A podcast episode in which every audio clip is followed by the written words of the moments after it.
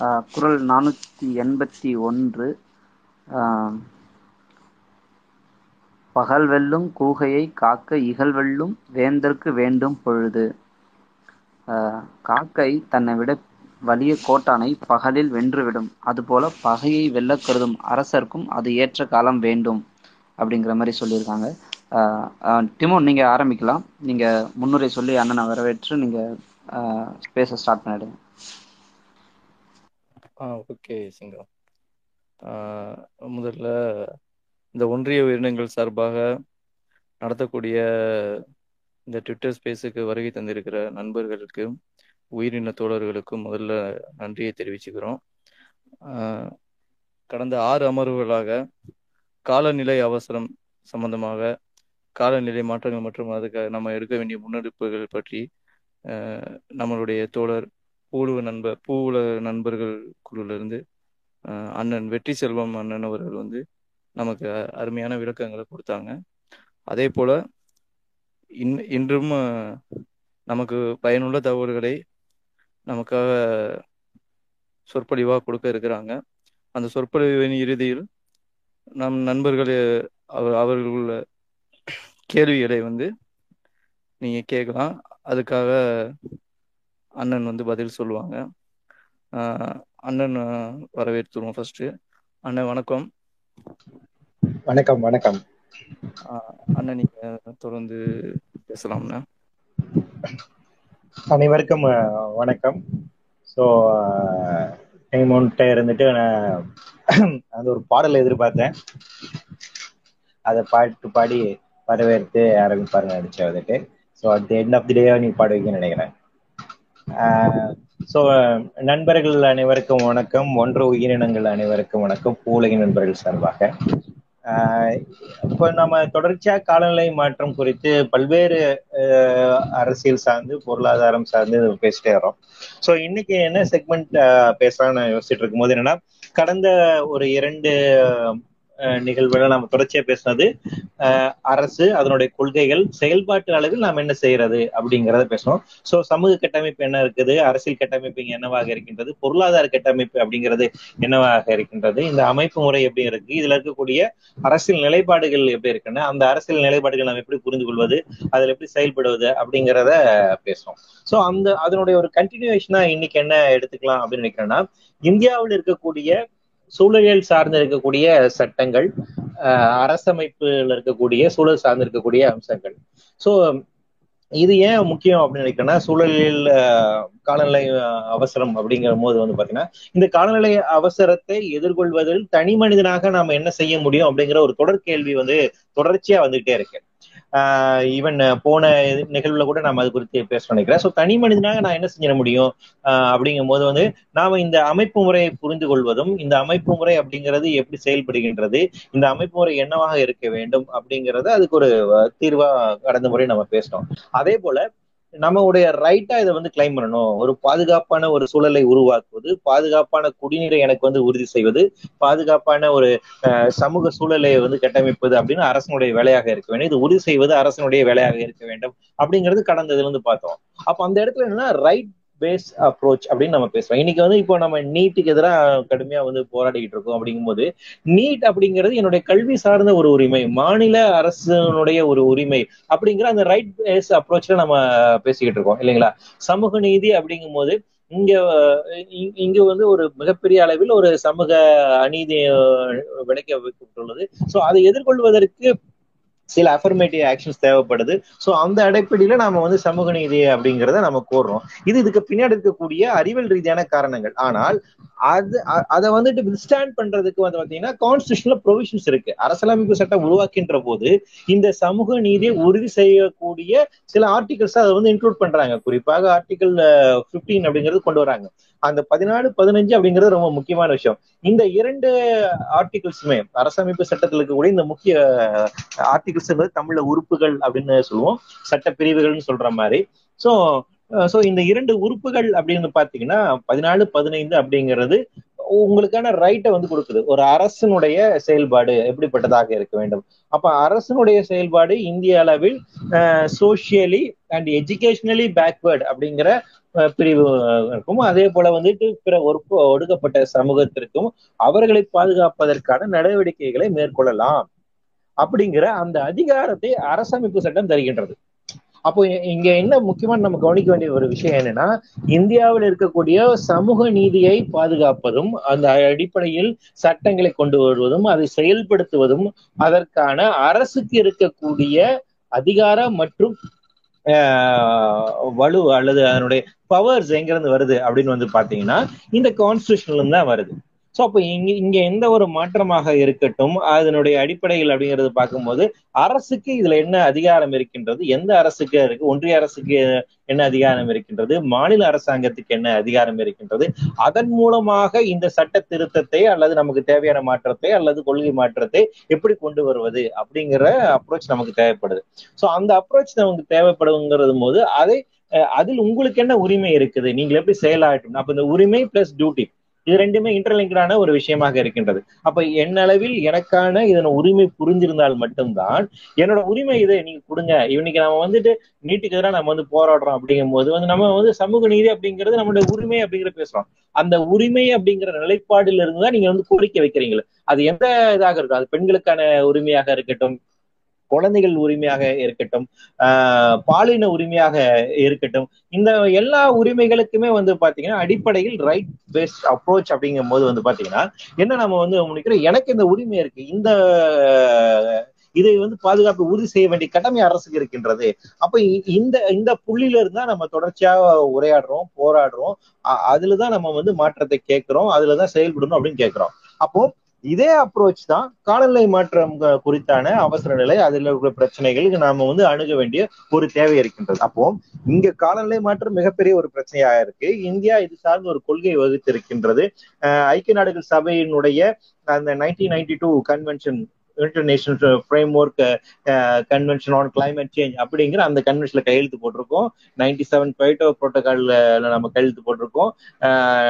Twelve thousand பிப்டீன்ல கொண்டு வரப்பட்ட Paris அக்ரிமெண்ட்ல கையெழுத்து போடுறோம் இந்த மூன்று ஒப்பந்தங்களுமே காலநிலை மாற்றத்து தொடர்பான ஒப்பந்தங்கள். இந்த மூன்று ஒப்பந்தங்களிலுமே இந்தியா கையெழுத்திட்டு இருக்கு. அப்படி கையெழுத்து போட்டுக்குன்னா என்ன அர்த்தம்னா இந்த கன்வென்ஷனை நாம நடைமுறைப்படுத்துவோம். இந்த கன்வென்ஷன்ல இருக்கக்கூடிய அம்சங்களை வந்து இந்தியாவில் நாங்கள் நடைமுறைப்படுத்துவோம். அப்படி நடைமுறைப்படுத்துவதன் மூலமாக இந்தியாவோட காலநிலை மாற்றத்திற்கான தேவை நடவடிக்கை மேற்கொள்ளும் அப்படிங்கிற ப்ராமிஸை நம்ம வந்து இன்டர்நேஷனல்ல நம்ம இன்டர்நேஷனல் லெவலில் நம்ம சொல்றோம். அப்போ இந்த பின்னணியில் அப்போ நீங்க வெளிநாடுல சில வாக்குறுதி தர்றீங்க. ஒரு இன்டர்நேஷனல் ஃபாரத்துல சில வாக்குறுதிகள் தரணும் அதன்படி இந்தியா நடந்து கொள்கிறதா அப்படிங்கிற ஒரு கேள்வி வருது. அப்போ இங்க என்ன மாதிரி மாற்றங்கள் வேண்டும்? இந்த கன்வென்ஷன் இங்க எந்த நடைமுறையில இருக்கின்றது. இந்த கன்வென்ஷன் போதுமானதா? இதை விட அதிகம் நாம செயல்பட வேண்டுமா? அப்படி செயல்பட வேண்டும் என்றால் அப்படி கொள்கையில் மாற்றம் பெற வேண்டும் என்றால் அப்படி உற்பத்தி மாற்றம் பெற வேண்டும் என்றால் அதை அரசனுடைய கொள்கையாக திட்டமாக எப்படி கொண்டு வருவது?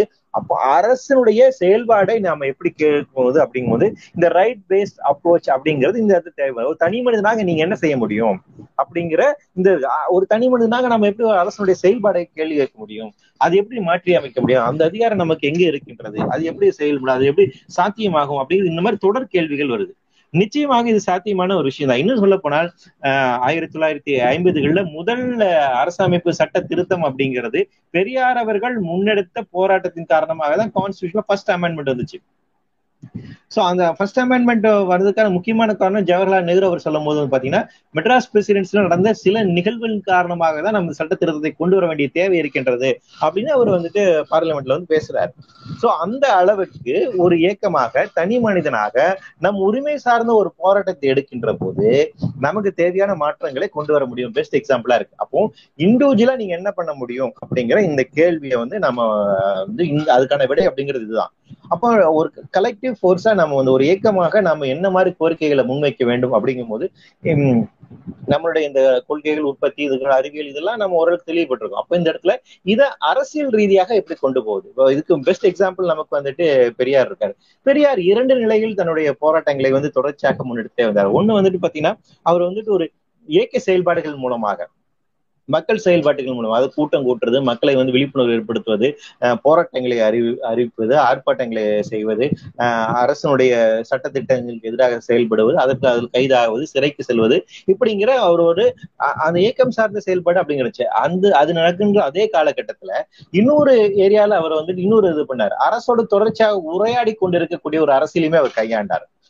அரசு என்கின்ற அமைப்பில் யார் இருக்கிறார்கள் அப்படிங்கும் போது அவர் காமராஜராக இருக்கட்டும் சரி இல்ல ராஜாஜியாக இருந்தாலும் சரி அதற்கு பின்பாக வந்த அண்ணா அவர்களாக இருந்தாலும் சரி கலைஞர் அவர்களாக இருந்தார் இவர்களிடம் அரசிடம் அவர் தொடர்ச்சியாக உரையாடி கொண்டே இருந்தார். இந்த மாற்றம் வேணும் இதை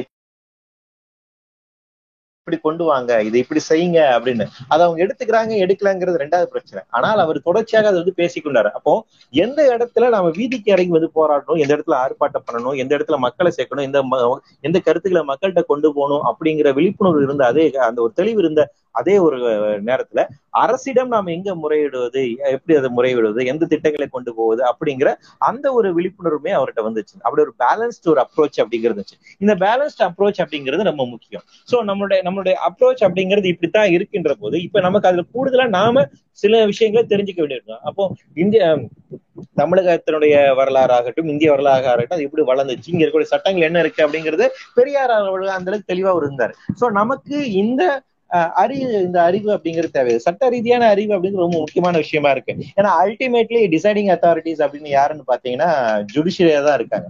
இந்தியாவில் இருக்கக்கூடிய உச்ச நீதிமன்றத்துக்கு கூடிய அதிகாரம்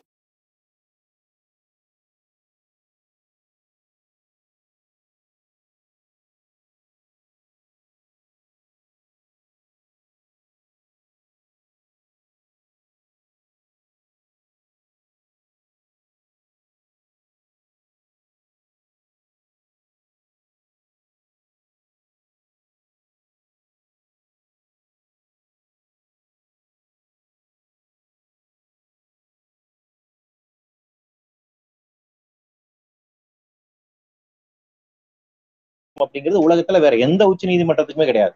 ஏன்னு வேற மாதிரி சொல்லுச்சு. முதல் தடவையா வந்து இந்த செம்பகம் துறைராஜ் வழக்கு கேள்விப்பட்டிருப்பீங்க. அந்த கம்யூனல் ஜியோக்கு எதிராக பதிவு செய்யப்பட்ட அந்த வழக்கு. அந்த போல உச்சநீதிமன்றத்துல போகும்போது உச்சநீதிமன்றத்துல இந்த முறை கம்யூனல் ஜியோ அப்படிங்கிற இந்த நடைமுறை அப்படிங்கிறது அரசியலமைப்பு சட்டத்துக்கு எதிரானதாக இருக்கு அப்படின்னு உயர்நீதிமன்றம் சொல்லிச்சு உச்சநீதிமன்றம் சொல்லிச்சு. அப்போ என்ன வந்து அம்பேத்கர் அவர்கள் சொன்னாருன்னா இது என்ன இவங்க சட்டத்தை புரிஞ்சுக்காம இப்படி பேசுறாங்க அப்படின்னு கருத்து வைக்கும் போது கூட நீதிமன்றம் என்ன சொல்லுச்சுன்னா வந்து சட்டம் ஏற்றுறது மட்டும்தான் உங்க வேலை. ஆனா அந்த சட்டம் என்ன சொல்லுது? அப்படிங்கிற அந்த இன்டர்பிரேஷன் அப்படின்னு கொடுக்கறது அது எங்களுடைய வேலை. அதைத்தான் நாங்க பண்றோம். சோ நாங்க சொல்றோம் இது வந்துட்டு கான்ஸ்டியூஷன் அகேன்ஸ்டான விஷயம் அப்படின்னு சொன்னாரு. சோ அந்த அளவுக்கு அதிகாரமிக்கக்கூடிய அமைப்பாக உச்ச நீதிமன்றங்கள் நம்மளுடைய நீதிமன்றங்கள் இருக்கின்றது. அப்போ இங்க சட்ட ரீதியாக நாம புரிந்து கொள்ள வேண்டிய ஒரு தேவை இருக்குது.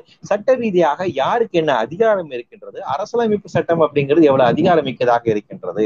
அந்த அரசியலமைப்பு சட்டத்தின் ஊடாக பிற சட்டங்கள் எப்படி கொண்டு வரப்படுகின்றன? அந்த சட்டத்தினுடைய நடைமுறைகள் எப்படி இருக்கின்றது? அதனூடாக மக்கள் இங்க எப்படி பாதுகாக்கப்படுகின்றார்கள்? அவர்களுக்கு தேவையான நீர் நிலம் காற்றுக்கான உரிமைகள் எப்படி பாதுகாக்கப்படுகின்றது? வனப்பகுதிகள் எப்படி பாதுகாக்கப்படுகின்றது குறிப்பாக ஒன்றிய உயிரினங்கள் இவற்றுள் எப்படி பாதுகாக்கப்படுகின்றன அப்படிங்கிற கேள்வி எல்லாமே சேர்ந்து இருக்குது அப்ப நாம இதுல வந்து புரிந்து கொள்ள வேண்டிய ஒரு விஷயம் என்ன அப்படின்னா இந்த ரைட் பேஸ் அப்ரோச் அப்படின்னு நம்ம புரிஞ்சுக்கணும். நமக்கான கேள்விகள் நாம வந்து கேட்கணும் அப்படின்னு வந்து பாத்தீங்கன்னா நீங்க ஃபர்ஸ்ட் அரசியலமைப்பு சட்டம்னா என்னன்னு தெரிஞ்சிருக்கணும். சமூக தளத்தில் வந்துட்டு செயல்படக்கூடிய எல்லாருக்குமே தெரிஞ்சுக்க வேண்டிய ஏன்னா பொதுவா வந்து பாத்தீங்கன்னா மக்களிடம் சட்டம் குறித்தான நிறைய வந்துட்டு புரிதல் இன்மை அப்படிங்கிறது நிறைய நான் வந்து பாக்குறேன். அதுவும் நீதிமன்றங்கள்ல ரொம்ப அபத்தமாக இருக்குண்டு சமீபத்துல ரொம்ப ரொம்ப கன்ஃபியூசிங்கா இருக்கக்கூடிய நிறைய விஷயங்கள் எல்லாம் வந்து பாத்தீங்கன்னா பிசிஆர் ஆக்ட்னு ஒண்ணு இருக்கு. அதை போட்டு கன்ஃபியூஸ் பண்ணிக்காங்க. சமீபத்துல ஒரு திரைப்படத்தினுடைய ட்ரெய்லர் கூட வந்துச்சு. அது நம்ம இவர் எடுத்தது எனக்கு டக்குனு பேர் வரல. சோ அந்த அந்த படத்தை வந்து பிசிஆர் ஆக்ட பத்தி எல்லாம் வந்து பேசுறாங்க வந்துட்டு. இந்த மாதிரி வந்துட்டு அரசியலமைப்பு என்ன சொல்லி இருக்கு தெரியுமா? அரசியலமைப்பு சட்டத்துல பிசிஆர் பத்தி ஒரு இதுவுமே கிடையாது. ஒரு வரி கூடமே பேசப்படவே இல்லை வந்துட்டு. ஆனால் அப்படி பண்ண வசனங்கள் எல்லாமே வருது. இன்னும் சொல்ல போனால் பிசிஆருக்கு சட்டத்துக்கும் எஸ்சி எஸ்டி ஆக்டுக்கும் வித்தியாசம் தெரியாமல் தான் பொது வழியில் பயங்கரமா பேசிட்டு இருக்காங்க அடிச்சுக்கிட்டு இருக்காங்க நடந்துகிட்டு இருக்கு. பிசிஆர் அப்படிங்கிறது protection of civil rights act இந்த சட்டத்தின் கீழாக எந்த ஒரு நபரும் எந்த ஒரு நபருக்கு எதிராக அவருடைய நிறத்தின் பேரிலேயோ இல்ல வந்து ஜாதியின் பேரிலேயோ மதத்தின் பேரிலேயோ ஒரு ஒடுக்குமுறை செய்தால் அல்லது ஒரு தீண்டாமை கடைபிடித்தால் இந்த சட்டத்தின் கீழாக அவரை தண்டிக்கலாம் அதுதான் பிசிஆர் ஆக்ட் இது நைன்டீன் பிப்டிஸ்ல வந்து இருக்கக்கூடிய சட்டம். இந்த சட்டத்தை வந்துட்டு தலித்துகளுக்காக பிரத்யேகமாக கொண்டு வரப்பட்ட எண்பத்தி ஒன்பதுல கொண்டு வரப்பட்ட சட்டம் இருக்கு. SC ST prevention of prevention against atrocities act அப்படிங்கிற சட்டம் இருக்கு. விபி சிங் அவர்கள் கொண்டு வரக்கூடிய சட்டம். இது எயிட்டி நைன்ல கொண்டு வரப்பட்ட சட்டம். இது தனி சட்டம். இந்த சட்டம் எக்ஸ்க்ளூசிவாக வந்து பாத்தீங்கன்னா ஒடுக்கப்பட்ட சமூகத்தில் இருக்கிற அவர்களுக்கு எதிராக அவர்கள் மீது கொடுக்கப்படுகின்ற வன்கொடுமைக்கு எதிராக இருக்கக்கூடிய ஒரு சட்டம். சோ இந்த சட்டத்தையும் அந்த சட்டத்தையும் போட்டு குழப்பிக்கிறது இருக்குங்களா உடனே இவங்க வந்துட்டு பிசிஆர் ஆக்ட்ல வந்து கம்பெனி கொடுக்குறாங்க. பிசிஆர் ஆக்டை பொறுத்த வரைக்கும் எல்லாருக்கும் இருக்கக்கூடிய ஒரு உரிமை. சோ இந்த மாதிரி புரிதல் இன்மை அப்படிங்கிறது சமூக தலைங்களா இருக்கு. சோ அந்த அந்த ஒரு வேரியேஷன் புரிஞ்சுக்கிறதுக்காக நான் வந்து சொல்றேன். அதே போல சினிமால வந்து நம்ம நிறைய வந்து பாக்குறோம் பொதுநல வழக்குகள்லாம் வந்து பாத்தீங்கன்னா சாதாரண கீழமை நீதிமன்றங்களை விசாரிக்கிற மாதிரி நிறைய காட்சிகள் இருக்கக்கூடியது. ஜட்ஜஸ் எல்லாம் வந்து பாத்தீங்கன்னா சிவப்பு கலர் கோடு போட்ட ஒரு அங்கேயே போட்டு உட்கார்ந்துருப்பாங்க. அதெல்லாம் வெள்ளக்காரன் காலத்திலே போயிருச்சு. ஆனா இன்னைக்கு வரைக்கும் நம்ம ஊர்ல வரக்கூடிய ஜட்ஜஸ் எல்லாம் வந்து அவங்க கோர்ட்ல வந்து பாத்தீங்கன்னா அந்த கருப்பு கலர் கோர்ட்ல சிவப்பு கலர் ஒரு கோடு போட்டிருக்கக்கூடிய அங்கியோட உட்கார்ந்துட்டு இருக்கிறது இருக்கு. இதெல்லாம் ரொம்ப அபத்தமான விஷயங்கள். இப்படியான விஷயங்கள் தான் நம்ம நீதிமன்றங்கள்ல தொடர்ச்சியாக வந்து காண்பிக்கப்பட்டு அப்போ இங்க நீதிமன்றங்கள் குறித்த ஒரு புரிதலும் நம்முடைய அரசமைப்பு சுட்ட குறித்த ஒரு புரிதலும் இங்க இருக்கக்கூடிய சுற்றுச்சூழல் சட்டங்கள் சார்ந்திருக்கக்கூடிய புரிதல் அப்படிங்கிறது ரொம்ப ரொம்ப மேலோட்டமாக அப்படிங்கிறது இருக்கு. அப்ப அடிப்படையில் நாம இந்த சட்டங்களை வந்து புரிந்து கொள்ள வேண்டும். ஏனென்றால் இந்த சட்டங்கள் மூலமாக தான் உங்களுக்கு என்ன உரிமைகள் வழங்கப்பட்டுள்ள இந்த அமைப்பு முறை எப்படி செயல்படுகின்றது அப்படிங்கறது நீங்க வந்து புரிஞ்சுக்கணும்.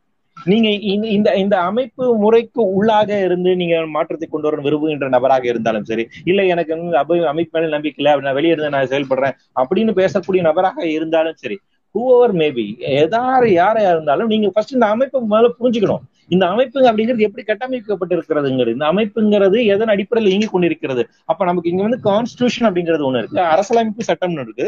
அந்த அரசமைப்பு சட்டத்தின் கீழாக தான் இங்க பிரைம் மினிஸ்டராக இருக்கட்டும் சீஃப் மினிஸ்டராக இருக்கட்டும் பிற மந்திரிகளாக இருக்கட்டும் எல்லோருமே அதுல இருந்துதான் வந்து செயல்படுறாங்க. எல்லாருக்கான அதிகாரம் அங்க இருக்கு. சீஃப் மினிஸ்டர் வந்துட்டு அவர் உறுதிமொழி ஏத்துக்கணும் என்ன வாக்கியம் படிக்கணும் அப்படிங்கறது முதற்கொண்டு கான்ஸ்டியூஷன்ல இருக்குது. இங்க கவர்னருக்கு என்ன அதிகாரம் இருக்குங்கிறது முதற்கொண்டு கான்ஸ்டியூஷன்ல இருக்குது. லோக்கல் அத்தாரிட்டிஸ் எப்படி இருக்கணுங்கிறது கான்ஸ்டியூஷன்ல இருக்குது. அப்போ ஒரு அரசு எப்படி செயல்பட வேண்டும்? யாருக்கு என்ன அதிகாரம் இருக்கின்றது? அரசுங்கிறது என்ன? இதுக்கான எல்லா வரையறைகளுமே அப்போ நீங்க அதை வந்து இந்த அமைப்பு முறையை நாம வந்து புரிந்து கொள்ள வேண்டிய ஒரு அவசியமாக இருக்கின்றது. பொருளாதார அடியாளின் ஒப்புதல் வாக்கு மூலம் அப்படிங்கிற ஒரு முக்கியமான ஒரு புத்தகம் வந்துச்சு. அது ரொம்ப ஒரு முக்கியமான கன்ஃபெஷன் ஆஃப் எக்கனாமிக் ஹிட்மேன் அப்படிங்கிற ஒரு முக்கியமான புத்தகம். அந்த புத்தகம் வந்து அது வந்து அமெரிக்காவில வேலை செஞ்ச ஒரு சிஐனுடைய சிஐக்கா வேலை செய்யக்கூடிய ஒரு நபருடைய ஒரு ஒப்புதல் வாக்குமூலம். அவர் ஒவ்வொரு நாடுகள்லயும் போயிட்டு அமெரிக்கானுடைய கம்பெனிஸ் வந்துட்டு அந்த நாட்டுல இயங்கணும்னா எப்படிப்பட்ட வாழ்முறையை அந்த கட்டமைப்பை மாற்றி அமைக்கணும் அப்படின்னு போய் வேலை செய்யறது அவரோட வேலை. சோ அப்படி அவர் வந்துட்டு ஒரு ஒரு வாக்கியம் சொல்லுவாரு நான் செய்யக்கூடியது எதுவுமே இங்க சட்டத்துக்கு புறம்பானதல்ல. ஏனென்றால் இந்த அமைப்பு முறையே இப்படித்தான் இருக்கிறது சோ அப்ப இங்க என்னன்னா இங்க வந்து உங்களுக்கு வந்து ஒரு கார்னி கேபிட்டலிசம் வளர்த்தெடுக்கப்படுகின்றது ரிலையன்ஸ் அம்பானி போன்ற குடும்பங்கள் வந்துட்டு செல்வ கொழிப்பாக இருக்கின்றது என்றால் அவர்களுக்கு ஏற்ற அளவில் சட்டங்கள் இங்க மாற்றி அமைக்கப்படுகின்றன கொள்கைகள் மாற்றி அமைக்கப்படுகின்றன உற்பத்தி முறைகள் மாற்றி அமைக்கப்படுகின்றன. அவங்க செய்யக்கூடியது எல்லாமே லீகலைஸ்டான விஷயங்கள். இந்த நாட்டில் இருக்கக்கூடிய இயற்கை வளங்கள் அது வந்துட்டு நீர் வளமாக இருந்தாலும் சரி பெட்ரோலிய வளமாக இருந்தாலும் சரி அதை எடுத்துக்கொண்டு அவர் விஷயத்துக்கு வியாபாரம் பண்ணலாம் அப்படிங்கிற அதிகாரம் சட்ட ரீதியாக பாராளுமன்றத்தில் நிறைவேற்றப்பட்ட சட்டத்தின் மூலமாக அவர்களுக்கு கொடுக்கப்படுகின்றது. அப்ப இங்க நடக்கக்கூடிய சட்டத்தின் ஆட்சி அப்படிங்கும் போது அந்த சட்டத்தின் ஆட்சி அப்படிங்கிற சட்டம் என்ன சொல்லுதோ அது அதுபடி நியாயமாயிருது அது சரியானதாயிடுது. அப்ப இங்க அப்ப அப்போ இங்க சட்டம் இயற்றக்கூடிய அதிகாரம் யாருக்காக சட்டம் ஏற்றுகிறது எதன் அடிப்படையில் ஏற்றுகிறார்கள் எதை மனதில் வைத்து ஏற்றுகிறார்கள் அப்படிங்கிற இந்த ஒரு கேள்வி கேட்க வேண்டியது இருக்கு.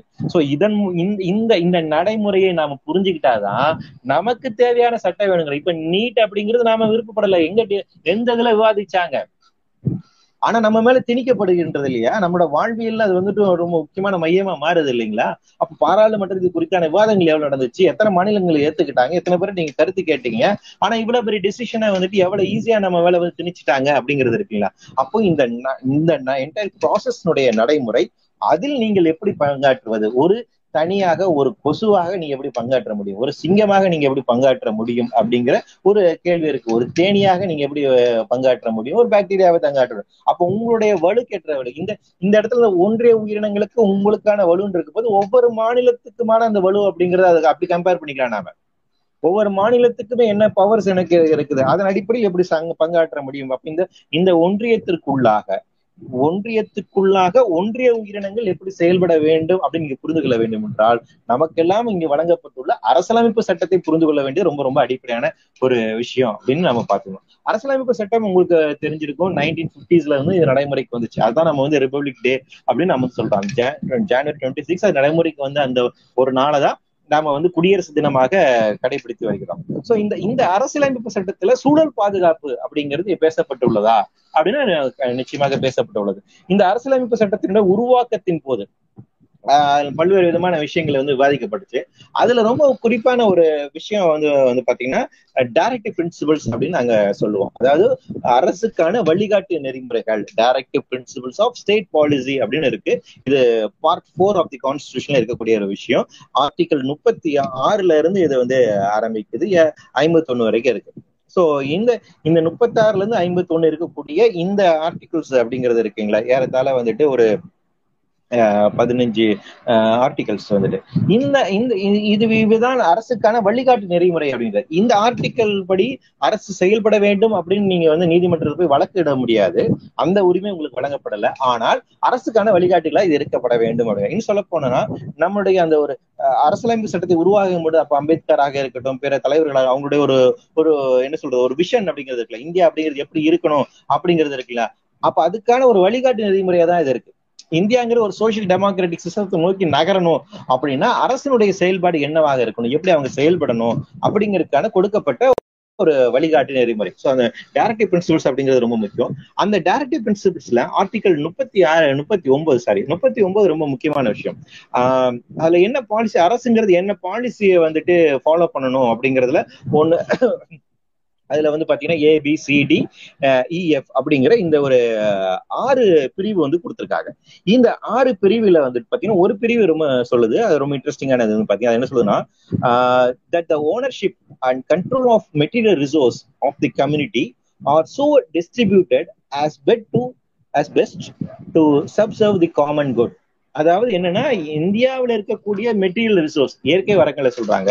இந்த இயற்கை வளங்களினுடைய பயன்பாடு அப்படிங்கிறது அனைத்து மக்களுக்கும் போய் சேர்கின்ற அளவில் அரசினுடைய செயல்பாடு இருக்க வேண்டும் அப்படின்னு சொல்றாங்க. அப்ப இங்க என்ன அப்படின்னா இங்க இருக்கக்கூடிய இயற்கை வளம் அது மண் வளமாக இருக்கு நீர் வளமாக இருக்கட்டும் பிற கனிம வளங்களா இருக்கட்டும் அது ஒருத்தருடைய தனி சொத்தாகிட்டு இருக்குல்ல. எப்படி பங்காளி ரிலையன்ஸோட பங்காளி சண்டையில வந்து என்ன பண்ணாங்க? பெட்ரோல் விலை ஏறுது. ஏன்னா அவங்களுக்குள்ள அடிச்சுக்கிட்டு பெட்ரோல் விலையை வந்து யார் நிர்ணயிக்கிறது நிர்ணயிக்கிறது அப்படிங்கிறாங்க. அப்ப உச்ச நீதிமன்றத்துல போயிட்டு பெட்ரோல் விலையை எப்படிப்பா நீங்க நிர்ணயிக்க முடியும்? அது வந்து அரசாங்கத்தோட வேலை.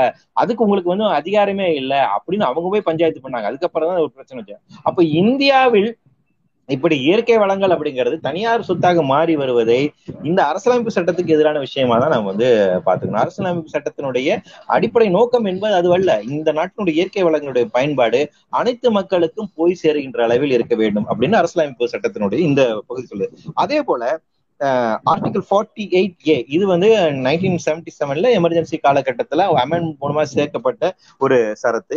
இந்த சரத்துல வந்து என்ன சொல்றாங்கன்னா அரசனுடைய செயல்பாடு அப்படிங்கிறது சூழலை பாதுகாப்பதும் வனப்பகுதிகளை பாதுகாப்பதும் குறிப்பாக வன உயிர்கள் ஒன்றிய உயிரினங்களை பாதுகாப்பதும் இந்த ஒன்றிய உயிரினங்களை இந்த ஆர்டிக்கலை நீங்க குறிச்சு வச்சுக்கணும். ஏன்னா இது உங்களுக்கான ஒரு article article four forty eight A அப்படிங்கிறது உங்களுக்கான ஆர்டிகல் இந்த ஆர்டிகல்ல தான் வன உயிரினங்களை பாதுகாப்பதற்கு தேவையான நடவடிக்கைகளை அரசு மேற்கொள்ள வேண்டும் அப்படிங்கிறது சொல்லுது. சோ இதை தவிர்த்து அடுத்து ஃபண்டமெண்டல் டியூட்டிஸ் அப்படிங்கிறது அரசனுடைய இந்த சாரி இந்த இந்த நாட்டினுடைய குடிமகனுடைய அடிப்படை கடமை அப்படிங்கிறது பாத்தீங்கன்னா ஆர்டிகல் பிப்டி ஒன் ஏ அதுல ஃபண்டமெண்டல் டியூட்டி சொல்றாங்க. அதுல வந்து பாத்தீங்கன்னா சப் சப் கிளாஸ் ஜி அப்படின்னு ஒண்ணு இருக்கு. அதுல வந்துட்டு நாட்டினுடைய இயற்கை வளங்கள் வனப்பகுதிகள் ஆறு ஓடைகள் மற்றும் வன உயிரினங்கள் இவற்றை வந்து பாதுகாத்து ப்ரொடெக்ட் செய்ய வேண்டிய கடமை வேலை அப்படிங்கிறதுமே வந்து பாத்தீங்கன்னா இந்த நாட்டு மக்கள் குடிமக்களுக்கு இருக்குது அப்படிங்கிறதையும் அதுல வந்து குறிப்பிட்டு சொல்றாங்க. எனவே இந்த வகையில் அரசியலமைப்பு சட்டத்தை வந்து நம்ம இதுல இருக்கக்கூடிய டைரக்டா சூழலை பார்த்து பேசக்கூடிய இந்த விஷயங்கள்லாம் இருக்கின்றது. இப்போ அரசியலமைப்பு சட்டத்துல இந்த இது இது வந்து அடிப்படை நோக்கமாக இருக்கின்றது. இவற்றில் ஏதாச்சும் ஒரு விதிமீறல் ஏற்படுகின்ற போது இப்போ நம்ம உங்களுக்கு எல்லாம் தெரியும் நமக்கு நம்ம அடிப்படை உரிமைகள் மீறப்படுகின்ற போது நமக்கு ரிட்டு ஃபைல் பண்றதுக்கான உரிமைகள் வழங்கப்படும். சோ அது வந்து article two twenty six and thirty two two twenty six மூலமாக உயர் நீதிமன்றத்துக்கு முன்பாகவும் ஆர்டிகல் முப்பத்தி ரெண்டு கீழாக வந்துட்டு உச்ச நீதிமன்றத்துக்கு முன்பாகவும் என்னுடைய அடிப்படை உரிமைகள் மீறப்பட்டுள்ளன. எனவே இவற்றுக்கான நிவாரணம் நீங்க தர வேண்டும் அப்படின்னு நம்ம கேட்கலாம். இந்த அடிப்படை அந்த நடவடிக்கை எதிரான நடவடிக்கை எடுக்கல அப்படின்னு சொல்லிட்டு நீங்க கேட்கலாம். அந்த உரிமைகள் இருக்கு. இந்த இந்த இந்த ரைட் டு லீவ் அப்படிங்கிறது ஆர்டிகல் டுவெண்ட்டி ஒன் உயிர் செய்து அந்த ரைட் டு லீவ் அப்படிங்கிறது வந்து பாத்தீங்கன்னா மனிதர்களுக்கு மட்டும் மட்டும் வழங்கப்பட்ட உரிமைகள்ல ஒன்றிய உயிரினங்களுக்கு வழங்கப்பட்டிருக்கக்கூடிய உரிமை. ஒன்றிய உயிரினங்களும் இந்த நாட்டில் வாழ்வதற்கான மேபி எக்ஸப்ட் டைனசர் விட்டலாம் மற்ற எல்லா உயிரினங்களும் இங்க வாழ்வதற்கான உரிமை அப்படிங்கிறது தரப்பட்டுள்ளது. அது பாதுகாக்கப்பட்டுள்ளது. ஆர்டிகல் டுவெண்ட்டி ஒன் வந்து அது பாதுகாப்பு செய்யும். அதுல ஏதாச்சும் மீறல்கள் இருக்கின்ற போது ஒரு சிங்கம் இங்க வந்து வாழ்வதற்கான ஒரு பாதுகாப்பு இல்ல அப்படின்னா சிங்கத்து சார்பாக பூலகி நண்பர்கள் நாங்க வழக்கு தாக்கல் செய்யலாம். ஆர்டிகல் முப்பத்தி ரெண்டுலயோ ஆர்டிகல் இருநூத்தி எழுபத்தி ஆறுலயோ வந்துட்டு இந்த மாதிரி அது வாழ்வதற்கான அது வனப்பகுதி இருக்குது. அந்த வனப்பகுதியை வந்து பாதுகாக்கணும் அப்படிங்கிறது. கொசுவை பாதுகாப்பதற்காக வழக்கு தாக்கல் செய்ய முடியுமான்னு எனக்கு தெரியல.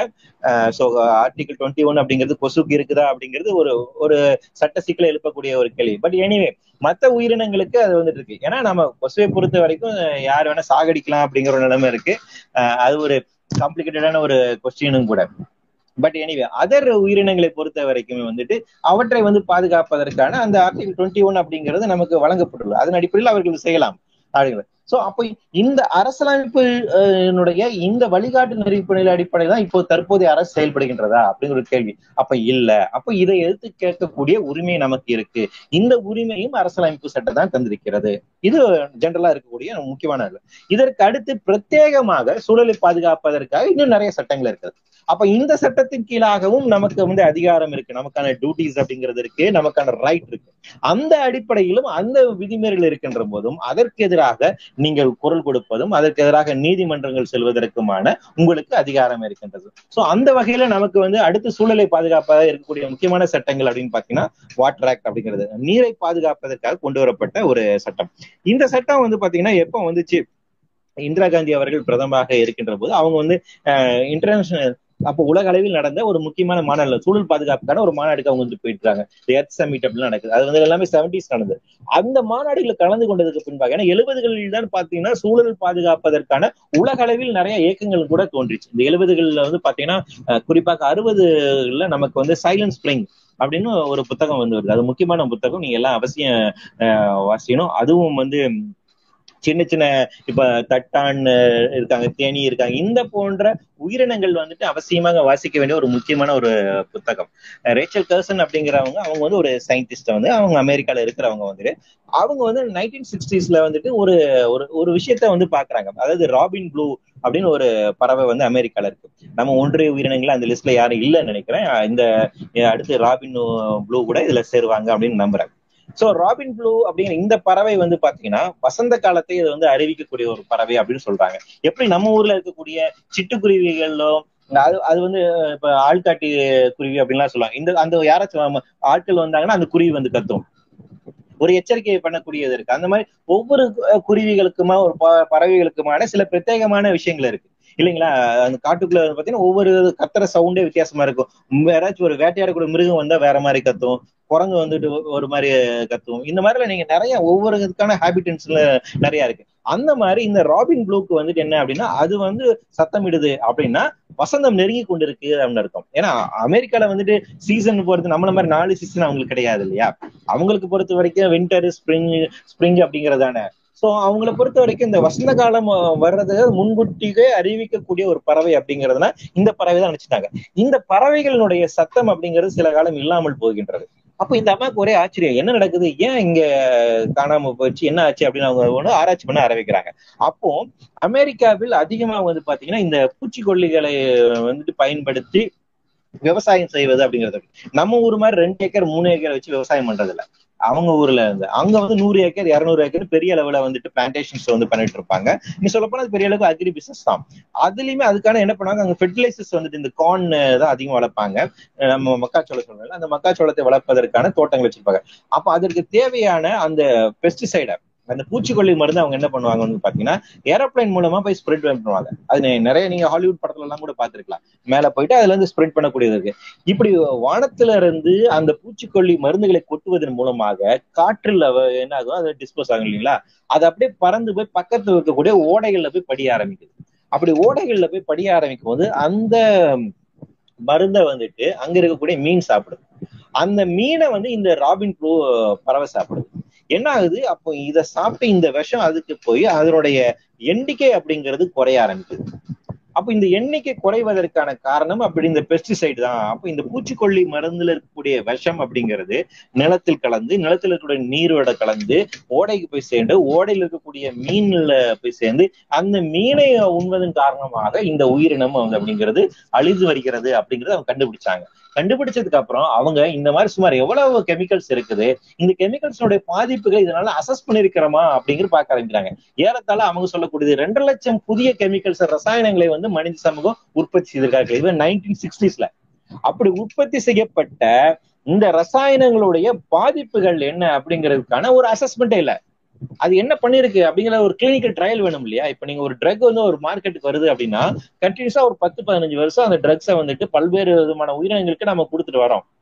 ஃபர்ஸ்ட் வந்துட்டு என்ன பண்ணுவோம்? நமக்கு ரொம்ப ஈஸியா கிடைக்கிறது முயல் குட்டி முயல் குட்டி கொடுப்போம். இல்ல அதுக்கு முன்னாடி வந்துட்டு தவளைக்கு சோதிச்சு பார்ப்போம். அதுக்கப்புறம் கொஞ்சம் அடுத்து நாம என்ன பண்றோம் வந்துட்டு சிம்பான்சி குரங்குகளுக்கு வந்து நம்ம கொடுக்குறோம். அதுக்கப்புறம் தான் மனிதர்களுக்கு கொடுக்குறோம். மனிதர்களுக்கு கொடுத்ததுக்கு பின்பாக வந்துட்டு வேற வேற ஏரியால சொல்ல இருக்கக்கூடிய மனிதர்களுக்கு நம்ம வந்து கொடுக்க பாக்குறோம் இல்லைங்களா? அப்படி கொடுக்க பார்த்து அதனுடைய அந்த என்டையர் ஸ்டடி பண்ணி என்ன அட்வைஸ் ஸ்டடிஸ் eh, வந்திருக்கு பண்ணதுக்கு அப்புறம் தான் ஒரு மா ஒரு ட்ரக் அப்படிங்கிறது மார்க்கெட் வருது. ஆனா நாம பயன்படுத்தக்கூடிய ரசாயனங்கள் நம்மளை சுத்தி இருக்கக்கூடிய ரசாயனங்களுக்கு இந்த மாதிரி கிளினிக்கல் ட்ரையலோ இல்ல என்விரான்மெண்ட் இம்பாக்ட் அசஸ்மெண்ட் இருக்கான்னு கேட்டீங்கன்னா கிடையாது. நாம பயன்படுத்தக்கூடிய பெயிண்ட் ஆக இருக்கட்டும் இல்ல வந்து கலருக்காக பயன்படுத்தக்கூடிய கெமிக்கல்ஸ் ஆக இருக்கட்டும் ஆர்டிபிஷியல் ஃபிளவர்ஸ் ஆக இருக்கட்டும் இதை பத்தின இதை பத்தின சைடு எஃபெக்ட்ஸ் வந்துட்டு யாராச்சும் படிச்சிருக்காங்க அப்படின்னு பெரிய அளவுக்கு இல்ல. ஏன்னா அவ்வளவு லட்சக்கணக்கான கெமிக்கல்ஸை வந்து நம்ம உற்பத்தி பண்ணிருக்கோம் அதில் பாதி அளவுக்கு கூட வந்து அதனுடைய இம்பாக்ட்ஸை வந்து ஸ்டடி பண்ணல அப்படிங்கிற விஷயத்த ரேச்சல் கேஸ் சொல்றாங்க. அதற்கு பின்பாக கனடிய அரசாங்க கன்னடி அவர்கள் அமெரிக்க ஜனாதிபதியாக இருந்த போது வந்துட்டு அவர் வந்து ஒரு குழு அமைக்கிறார். அந்த குழு வந்து ஆமா இங்க பயன்படுத்தக்கூடிய பெஸ்டிசைட் அப்போ பயன்படுத்தின பெஸ்டிசைட் வந்து பாத்தீங்கன்னா டிடிடி அப்படிங்கறத பெஸ்டிசைட் தான் பயன்படுத்தினாங்க. இது வந்து ரொம்ப ஒரு கேடானு சொன்னாங்க. அதற்கு பின்பாக அது தடை தடை செய்யப்படுகின்றது.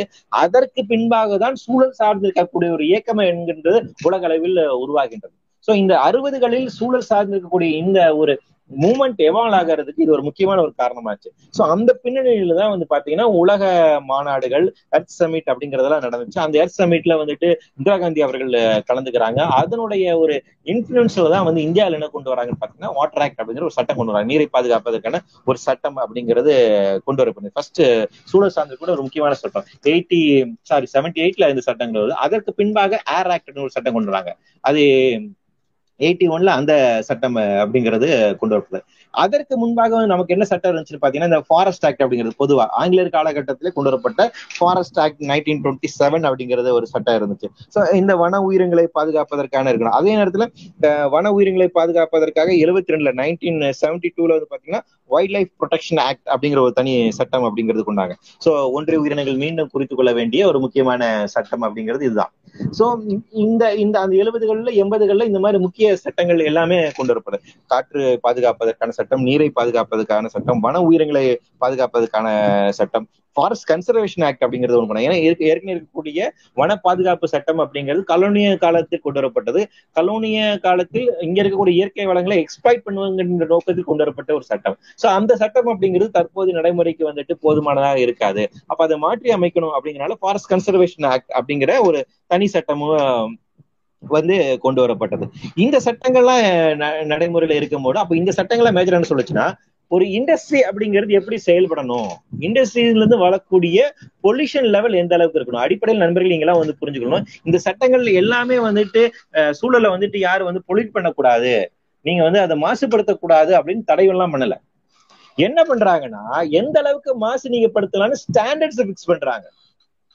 அதாவது வந்து நீ ஒரு இண்டஸ்ட்ரி ஆரம்பிக்கணும்னா அதுக்கு வந்து பொலிசி கண்ட்ரோல் போர்டோட முன் அனுமதி வாங்கிட்டு தான் நீங்க ஒரு இண்டஸ்ட்ரியை ஆரம்பிக்கணும் அப்படின்னு சொல்லிடுறாங்க. அந்த பொல்யூஷன் கண்ட்ரோல் படி என்ன சொல்லுன்னா உன் இண்டஸ்ட்ரியில இருந்து வெளியேறக்கூடிய காற்றுல மாசு இந்த அளவுக்கு இருக்கலாம். கழிவு நீர்ல மாசு இந்த அளவுக்கு இருக்கலாம். அந்த கழிவை நீ வந்து இப்படித்தான் மேலாண்மை செய்யணும். இங்க இருந்து வரக்கூடிய அந்த கழிவு நீரை வந்து இப்படிதான் நீ வந்து சுத்தகரிக்கணும். அதுக்கு எனக்கு ரிப்போர்ட்டை கை பண்ணி இப்படிதான் சொல்றாங்களோடைய ஜீரோ பர்சன்ட் வந்து மாசை இங்க பண்ணக்கூடாது அப்படிங்கிறது யாரும் சொல்ல ரெண்டாவது பொல்யூஷன் அப்படிங்கறதுனா ஒரு ஃபர்ஸ்ட் அந்த டெபினிஷன் நம்ம வந்து புரிஞ்சு நம்ம நிறைய தொடர்ச்சியாக வந்துட்டு மாசு பொல்யூஷன் அப்படின்னு பேசிட்டு இருக்கோம். ஆனா இந்த டெபினிஷன் என்ன அப்படின்னு பாத்தீங்கன்னா ஒரு ஒரு இயற்கையில் வந்துட்டு பாத்தீங்கன்னா ஒரு சைக்கிள் இருக்கு. ஒரு பொருள் இன்னொரு பொருளாக மாறி அது இன்னொரு பொருளாக போய் இப்படி போய் ரவுண்டா வந்து சேரணும். இல்லைங்களா? அது ஆக்சிஜன் சைக்கிளாக இருக்கட்டும் நைட்ரஜன் சைக்கிளாக இருக்கட்டும் கார்பன் சைக்கிளாக இருக்கட்டும் எல்லாமே சரி. இயற்கையில் ஒரு பொருள் இன்னொரு பொருளாக மாறிக்கொண்டேதான் இருக்கும். மாற்றத்தை தவிர மற்ற எல்லாமே மாறக்கூடியது. இல்லைங்களா? அப்போ இந்த அடிப்படையில அந்த ஒரு பொருள் இன்னொரு பொருளாக மாறாமல் அப்படியே அந்த ஒரு இடத்துல தேங்கி நிக்குதுங்கிறீங்களா? அந்த நிலையை தான் பொல்யூஷன் அப்படின்னு சொல்றோம். ஒரு ஒரு அது ஒரு மண்ணாக இருக்கட்டும் கல்லாக இயற்கையில் எந்த ஒரு பொருளுமே பாத்தீங்கன்னா பயோடிகிரேடபிளா ஆகிட்டே இருக்கும். அது அது கொஞ்சம் கொஞ்சமா மறிவு மறி வேற ஒருதாக மாறும். அது வந்து ஒரு பேலன்ஸ்டான சைக்கிள் அது எக்காலஜிக்கல் சைக்கிள் இருக்கு. இந்த எக்காலஜிக்கல் சைக்கிள் எப்போ உடைக்கப்படுதுன்னு பாத்தீங்கன்னா அந்த ஒரு பொருள் இன்னொரு பொருளாக மாறாமல் அது அப்படியே நிரந்தரமாக இருப்பது. இயற்கை அந்த இயற்கையினுடைய அந்த மக்கும் தன்மையாக அது அப்படியே இருப்பது. ஒரு இடர்பாடை ஏற்படுத்துவது. இதைத்தான் பொல்யூஷன் அப்படின்னு நம்ம வந்து சொல்றோம். சோ அப்போ இந்த இந்த பொல்யூஷன் லெவல் எது எந்த அளவுக்கு அனுமதிக்கலாம் அப்படிங்கிறது. அதாவது என்னன்னா இங்க வந்து அணு உலையில இருந்து ரேடியேஷனே வெளியே வரக்கூடாதுங்கிறது சட்டம் அல்ல. அணு உலையில இருந்து எந்த அளவுக்கு ரேடியேஷனை வெளியே அலோவ் பண்ணலாங்கிறது. ஒரு நாளைக்கு எவ்வளவு அலோவ் பண்ணலாம்? வருஷத்துக்கு அது எவ்வளவு இருக்கலாம்? உள்ள வேலை செய்யறவனுக்கு எவ்வளவு இருக்கலாம் வெளியே வேலை செய்யறவங்களுக்கு இருக்கலாம் அது வந்து ஒன் மில்லி சர்வெண்ட் அப்படின்னு சொல்லுவாங்க. அது ஒரு தனி கணக்கீடு ஒன்று இருக்கு. இல்ல கிகா இதுன்னு ஒன்று மெஷர்மெண்ட் இருக்கு. அதன்படி பாத்தீங்கன்னா இந்த ஒன் மில்லி சர்வெண்ட் அப்படிங்கிறது பொதுமக்களுக்கான அளவு அதே உள்ள வேலை செய்யறவங்களுக்கு வந்து பாத்தீங்கன்னா டென் மில்லி சர்வெண்ட் வரைக்கும் வந்து போகலாம். ஸோ அந்த அந்த ஸ்டாண்டர்ட்ஸ் தான் இங்க வந்து பிக்ஸ் பண்ணப்படுது. ஜீரோ அப்படிங்கிறது கிடையாது. அப்ப இந்த சட்டங்கள் எல்லாமே என்ன பண்ணுச்சுன்னு பாத்தீங்கன்னா இந்த ஸ்டாண்டர்ட்ஸ்ல ஒரு இண்டஸ்ட்ரி செயல்படலாம் அப்படின்றாங்க. அப்படி செயல்படுகின்ற போது கூட வந்து பாத்தீங்கன்னா நைன்டீன் எயிட்டி த்ரீ த்ரீல வந்து பாத்தீங்கன்னா நமக்கு வந்து போபால் விஷயவாய்வு அந்த கசிவு அந்த ஆக்சிடென்ட் நடக்குது. நீங்களாம் கேள்விப்பட்டிருப்பீங்க. உலகத்திலேயே நடந்த மிக மோசமான கோரமான ஒரு கெமிக்கல் ஆக்சிடென்ட் ஒரு இண்டஸ்ட்ரியல் ஆக்சிடென்ட்னா அதுதான். இன்னைக்கு வரைக்குமே அந்த அளவுக்கு அதை விட அதிக பாதிப்பு ஏற்படுத்தப்பட்ட ஒரு ஆக்சிடென்ட் அங்கே நிகழ்ந்திருக்கா அப்படின்னா நமக்கு வந்துட்டு தெரியல. நாம கேள்விப்பட்டது வரைக்கும் அதுதான். அந்த ஆக்சிடென்ட்டுக்கு பின்னாடிதான் என்ன தெரிய வந்துச்சு அப்படின்னு பாத்தீங்கன்னா இந்தியாவில் சுற்றுச்சூழலை பாதுகாப்பதற்காக தற்போது இருக்கக்கூடிய சட்டங்கள் போதுமானதல்ல. இன்னும் நமக்கு வந்து அதிகாரமிக்க ஒரு சட்டம் வேணும் அப்படிங்கிறது ஏன்னா அந்த சட்டத்துல அந்த நிகழ்வுக்கு பின்னாடி காம்பன்சேஷன் வந்துட்டு நீங்க எப்படி வாங்குறது? ஒரு ஒரு இண்டஸ்ட்ரிக்கு அகைன்ஸ்டா குற்றவியல் நடவடிக்கை நீங்கள் எப்படி மேற்கொள்வது? அந்த அந்த இண்டஸ்ட்ரிக்கு அகைன்ஸ்டாக இப்படி ஒரு நிகழ்வு நடந்த போது அவர்களை வந்துட்டு நீங்க குற்றவாளி கூண்டுகளை எப்படி கொண்டு வருது அவர்களை வந்து எப்படி அவங்களுக்கு எப்படி டேமேஜஸ் நம்ம வந்து கிளைம் பண்ணுவது? இதற்கான வாய்ப்புகள் அப்படிங்கிறது அதுக்கு முன்பாக இருந்த சட்டங்களே இல்ல. அப்போ என்ன பண்ணாங்க? இந்த வந்து புதிய சட்டங்களோட தேவை வந்துச்சு. அதன் அடிப்படையில் இந்த என்விரான்மெண்டல் ப்ரொடெக்ஷன் ஆக்ட் அப்படிங்கிற ஒரு சட்டம் வந்து நைன்டீன் எயிட்டி சிக்ஸ்ல கொண்டு வரப்பட்ட ஒரு முக்கியமான ஒரு சட்டம். சுற்றுச்சூழலை பாதுகாப்பதற்கான சட்டம். அதற்கு அதுல ஒரு சட்ட விதியும் உருவாக்கப்பட்டு அந்த சட்ட விதியில் என்ன பண்றாங்கன்னா ஒவ்வொரு இண்டஸ்ட்ரியிலையும் எந்த என்னென்ன மாதிரி பொலிட்ஸ் பொலிட்டன்ட் வரலாம் அதனுடைய ஸ்டாண்டர்ட்ஸ் என்ன அப்படிங்கறத அவங்க தான் ஃபிக்ஸ் பண்றாங்க. இன்னைக்கு வரைக்குமே அந்த ஒன்றிய அரசு கொண்டு வந்திருக்கக்கூடிய அந்த சட்டத்தின் மூலமாக தான் ஒரு இண்டஸ்ட்ரினா அந்த இண்டஸ்ட்ரியில இருந்து எவ்வளவு பொல்யூஷன் வரலாம் அதுக்கு என்ன ஸ்டாண்டர்ட்ஸ் பிக்ஸ் பண்ணலாம்னு சொல்லுது அது அந்த சட்டத்தின் கீழாக நிறைய நோட்டிபிகேஷன் அப்பப்ப இஷ்யூ பண்ணுவாங்க.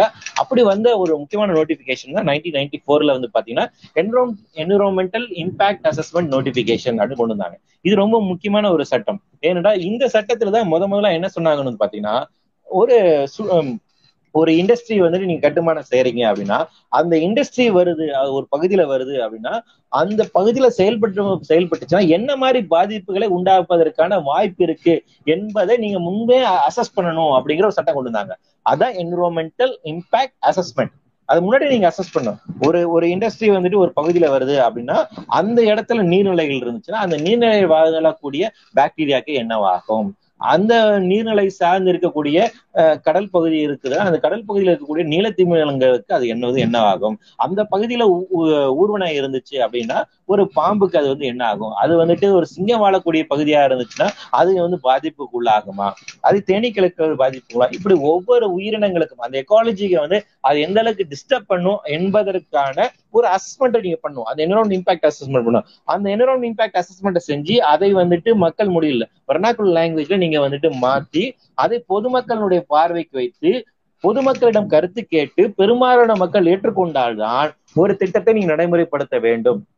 இதுதான் என்வரான் இம்பாக்ட் அசஸ்மெண்ட் நோட்டிபிகேஷன் இது நைன்டீன் நைன்டி ஃபோர் கொண்டு வரப்பட்டது. அப்ப சில மாறுதலுக்கு அடுத்த பிறகு இரண்டாயிரத்தி ஆறுல கொண்டு வரப்பட்டுச்சு. இப்போ வந்து இருக்கக்கூடிய தற்போது இருக்கக்கூடிய மோடி தலைமையான அரசு அப்படிங்கிறது இதை மாத்தி இன்னும் அது வந்து இண்டஸ்ட்ரிக்கு ஃப்ரெண்ட்லியா தொழில் தொழிற்சாலைகளுக்கு சார்பா இதை எப்படி மாற்றி அமைக்கலாங்கிறதா அந்த டிராஃப்ட் டுவெண்ட்டி டுவெண்ட்டி ஏ அப்படிங்கறது கொண்டு வந்தாங்க. ஸோ இந்த சட்டம் அதுல இருந்து தான் வரக்கூடியது. ஸோ அப்போ இந்த ஒரு சட்டம் இருக்கு. அப்போ இந்த இந்த இந்த சட்டங்கள் எல்லாம் நடைமுறை இருக்கின்ற போது அப்போ சுற்றுச்சூழல் சார்ந்து இருக்கக்கூடிய வழக்குகளை பிரத்யேகமாக விசாரிப்பதற்கு தனியாக ஒரு பெஞ்ச் வேணும். ஒரு விசாரணை அமைப்பு வேணும் அப்படிங்கிற ஒரு நிலைமை உருவாகிச்சு அதன் அடிப்படையில தான் நேஷனல் கிரீன் ட்ரிபுனல் ஆக்ட் அப்படிங்கிற இரண்டாயிரத்தி பத்தாம் ஆண்டு ஒரு தனி சட்டம் அப்படிங்கிறது கொண்டு வந்து இவற்றுக்கு இடையில வந்து பாத்தீங்கன்னா பயோடைவர்சிட்டி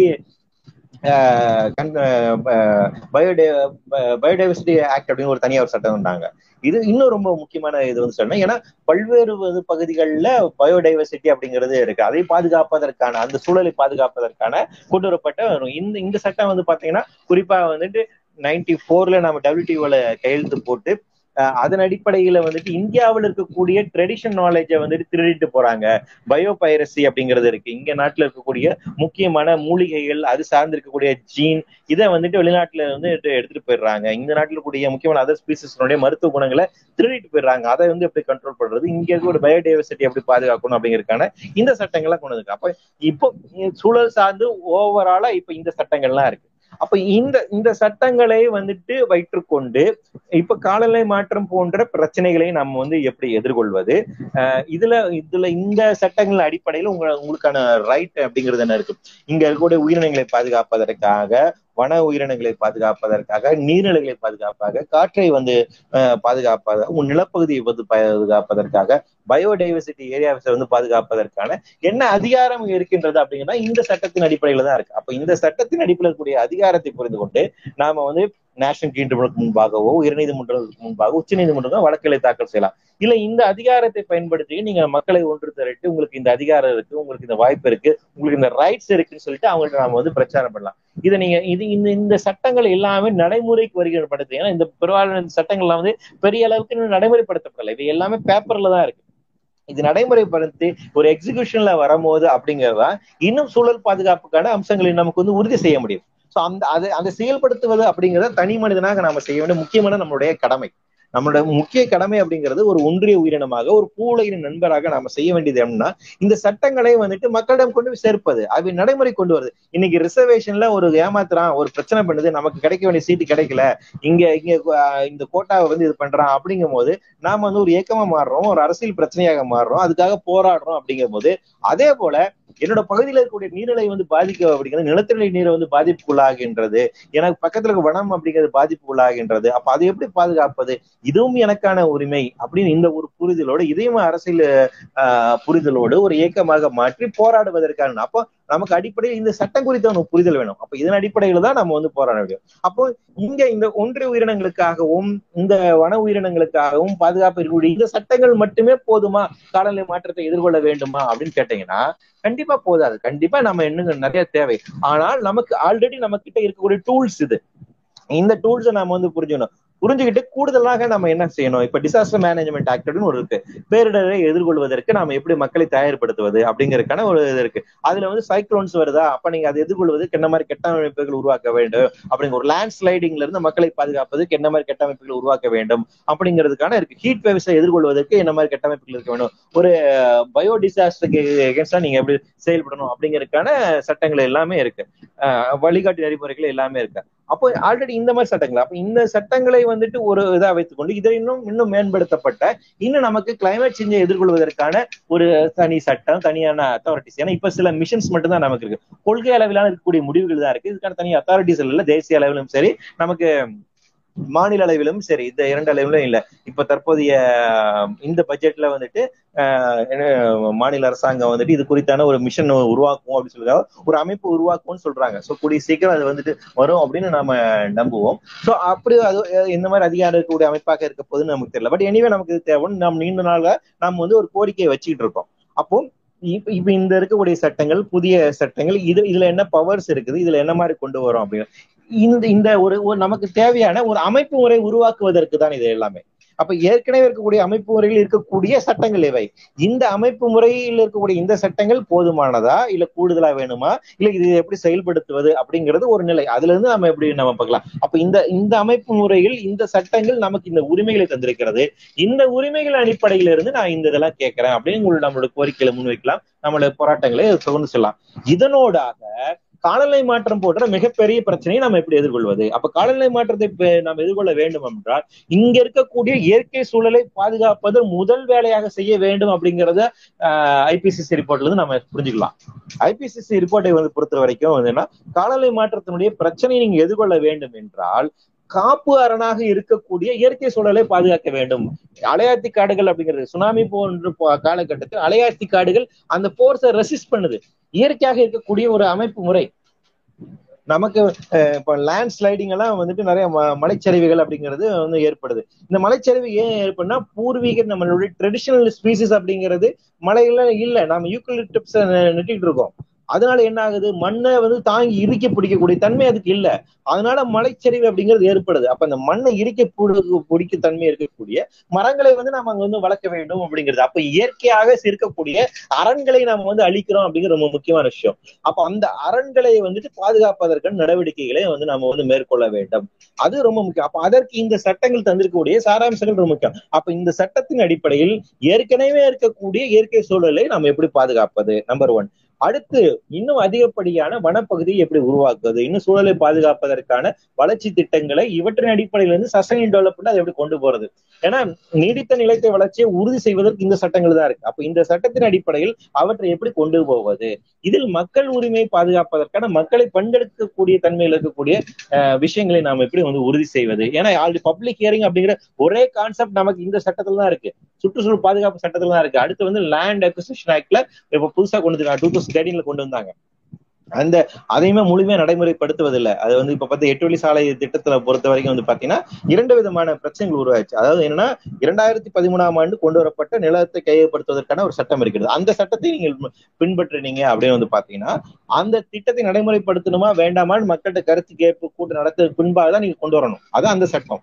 ஆனால் அந்த சட்டத்துல சில உட்பிரிவாக சில சட்டங்களுக்கு விதிவிலக்கு தராங்க சில செயல்பாடுகளுக்கு. அதாவது குறிப்பாக வந்து பாத்தீங்கன்னா ரோடு போடுறதுக்கு டெலகிராம் லைன் லே டவுன் பண்றதுக்கு அட்டாமிக் எனர்ஜி ஆக்டுக்கு இந்த மாதிரி சட்டங்களுக்கெல்லாம் இந்த சட்டங்களை முழுசா பின்பற்ற வேண்டிய தேவை இல்லைன்னு சொல்லிட்டாங்க. அப்ப அதன்படி கருத்து கேட்பு கூட்டம் தேவைகளைன்னு ஆயிருது. அப்ப என்னன்னா பீப்புள் பார்ட்டிசிபேஷனே இல்ல. இந்த மாதிரி வளர்ச்சி திட்டங்கள்ல.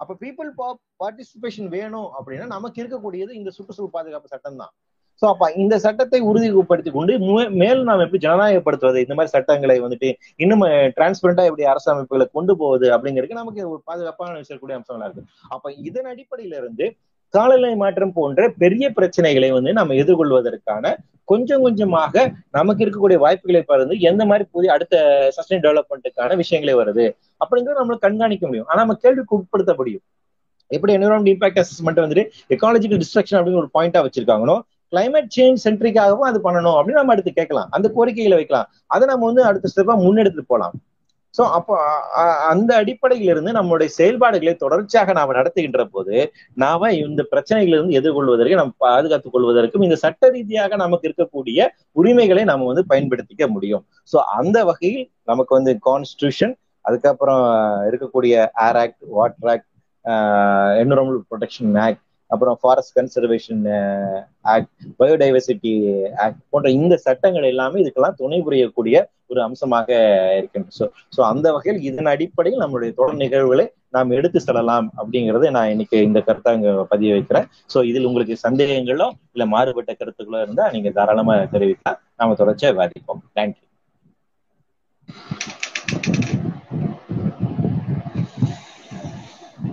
ரொம்ப நன்றி அண்ணா ரொம்ப அருமையான சொற்பொழிவு.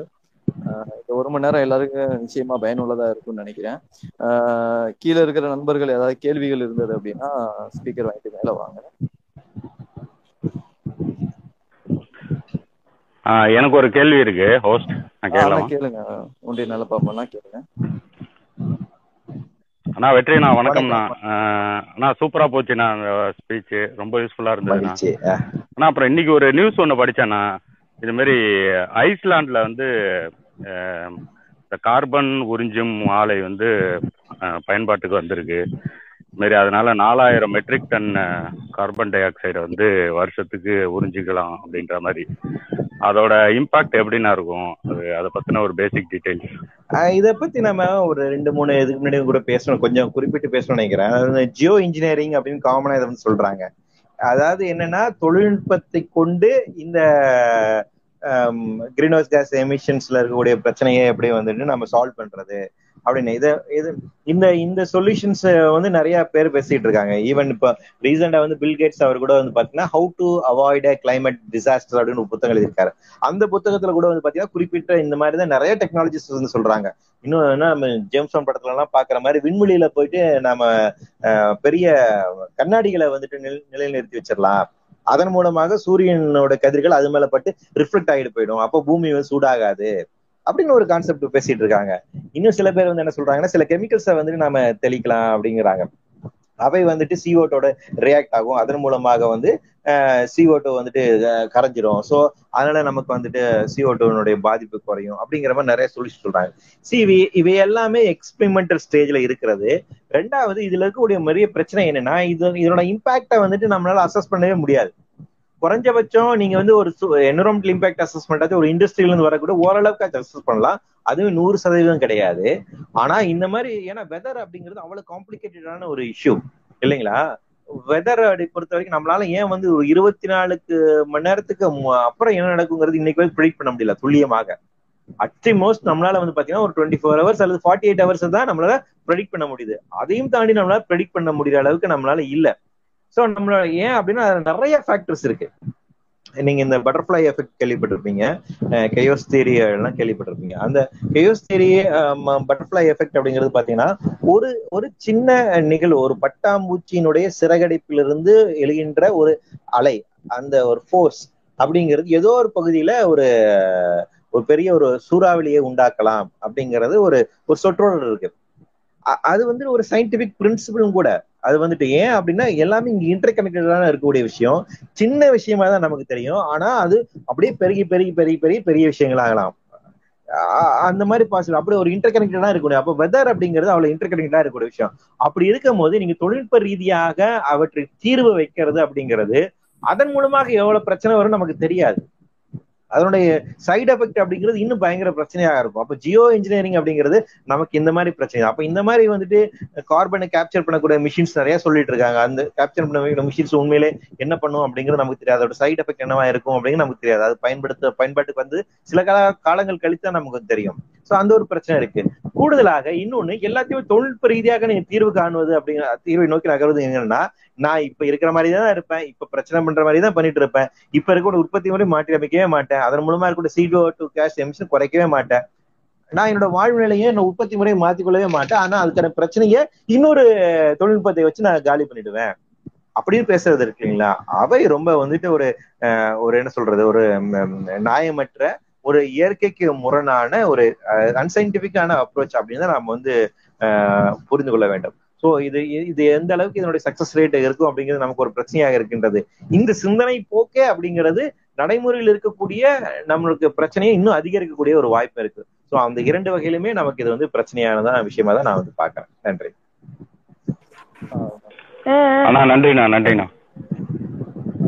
அடுத்ததா தேனி ஸ்பீக்கர்ல இருக்காங்க. தேனி உங்களோட கேள்விக்கு வணக்கம். வணக்கம் வணக்கம். என்னோட கேள்வி என்னன்னா இப்போ சமூகத்துல ஒரு மாற்றத்தை கொண்டு வரணும். Either you have to do it ரெண்டு வழியில கொண்டு வரலாம். ஒன்று சட்டத்தை போட்டு கொண்டு வரலாம். இல்ல சமூக மாற்றத்தினால அந்த இது வரலாம். இப்ப கொரோனாவை எடுத்துக்கிட்டோம்னா மாஸ்க் போடுறதுங்கிற வந்து they put a law as well as they created awareness இது ரெண்டும் நடந்தால் தான் இந்த சமூக மாற்றத்துக்கான வழி இருக்கும். இப்போ இதில் என்ன பிரச்சனைனா சுற்றுச்சூழலை பொறுத்த வரைக்கும் சட்டங்கள் இருக்கிறது. ஆனால் அது எந்த அளவுக்கு என்ஃபோர்ஸ் பண்ணுறாங்க அதை எந்த அளவுக்கு மக்கள் ஃபாலோ பண்ணுறாங்கிறதுல பிரச்சனை இருக்கு. மக்கள்கிட்ட போதுமான விழிப்புணர்வு இல்லை. சட்டத்தை வந்து வந்து பிஸ்னஸ் பிஸ்னஸ்க்கு பிஸ்னஸ் ஃப்ரெண்ட்லியாக தான் சட்டம் இருக்கே தவிர அது வந்து சட்டம் இருந்தாலும் அது என்ஃபோர்ஸ் பண்ணுறதுல வந்து பல சிக்கல்கள் இருக்குது அது அரசாங்கமும் ஒத்துழைக்கிறதுல அதிகாரிகள் ஒத்துக்கிற ஒத்துழைக்கிறதுல இந்த மாதிரி சமயத்தில் வந்து இதை ரெண்டு சைடும் நம்ம அவேர்னஸ் கிரியேட் பண்ணுவோம் சட்டத்தையும் செயல்பட வைக்கணும் மக்கள்கிட்டையும் விழிப்புணர்வு ஏற்படுத்தணும்னா அது எந்த மாதிரி வழியில் இந்த டைரக்ஷன்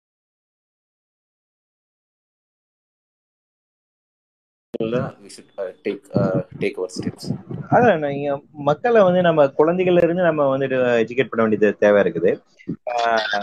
சூழல் சார்ந்திருக்கூடிய கல்வி என்விரான்மெண்டல் ஸ்டடிஸ் அப்படிங்கிறது இப்போ சிபிஎஸ்ல இருக்கு. நம்ம தமிழக பாட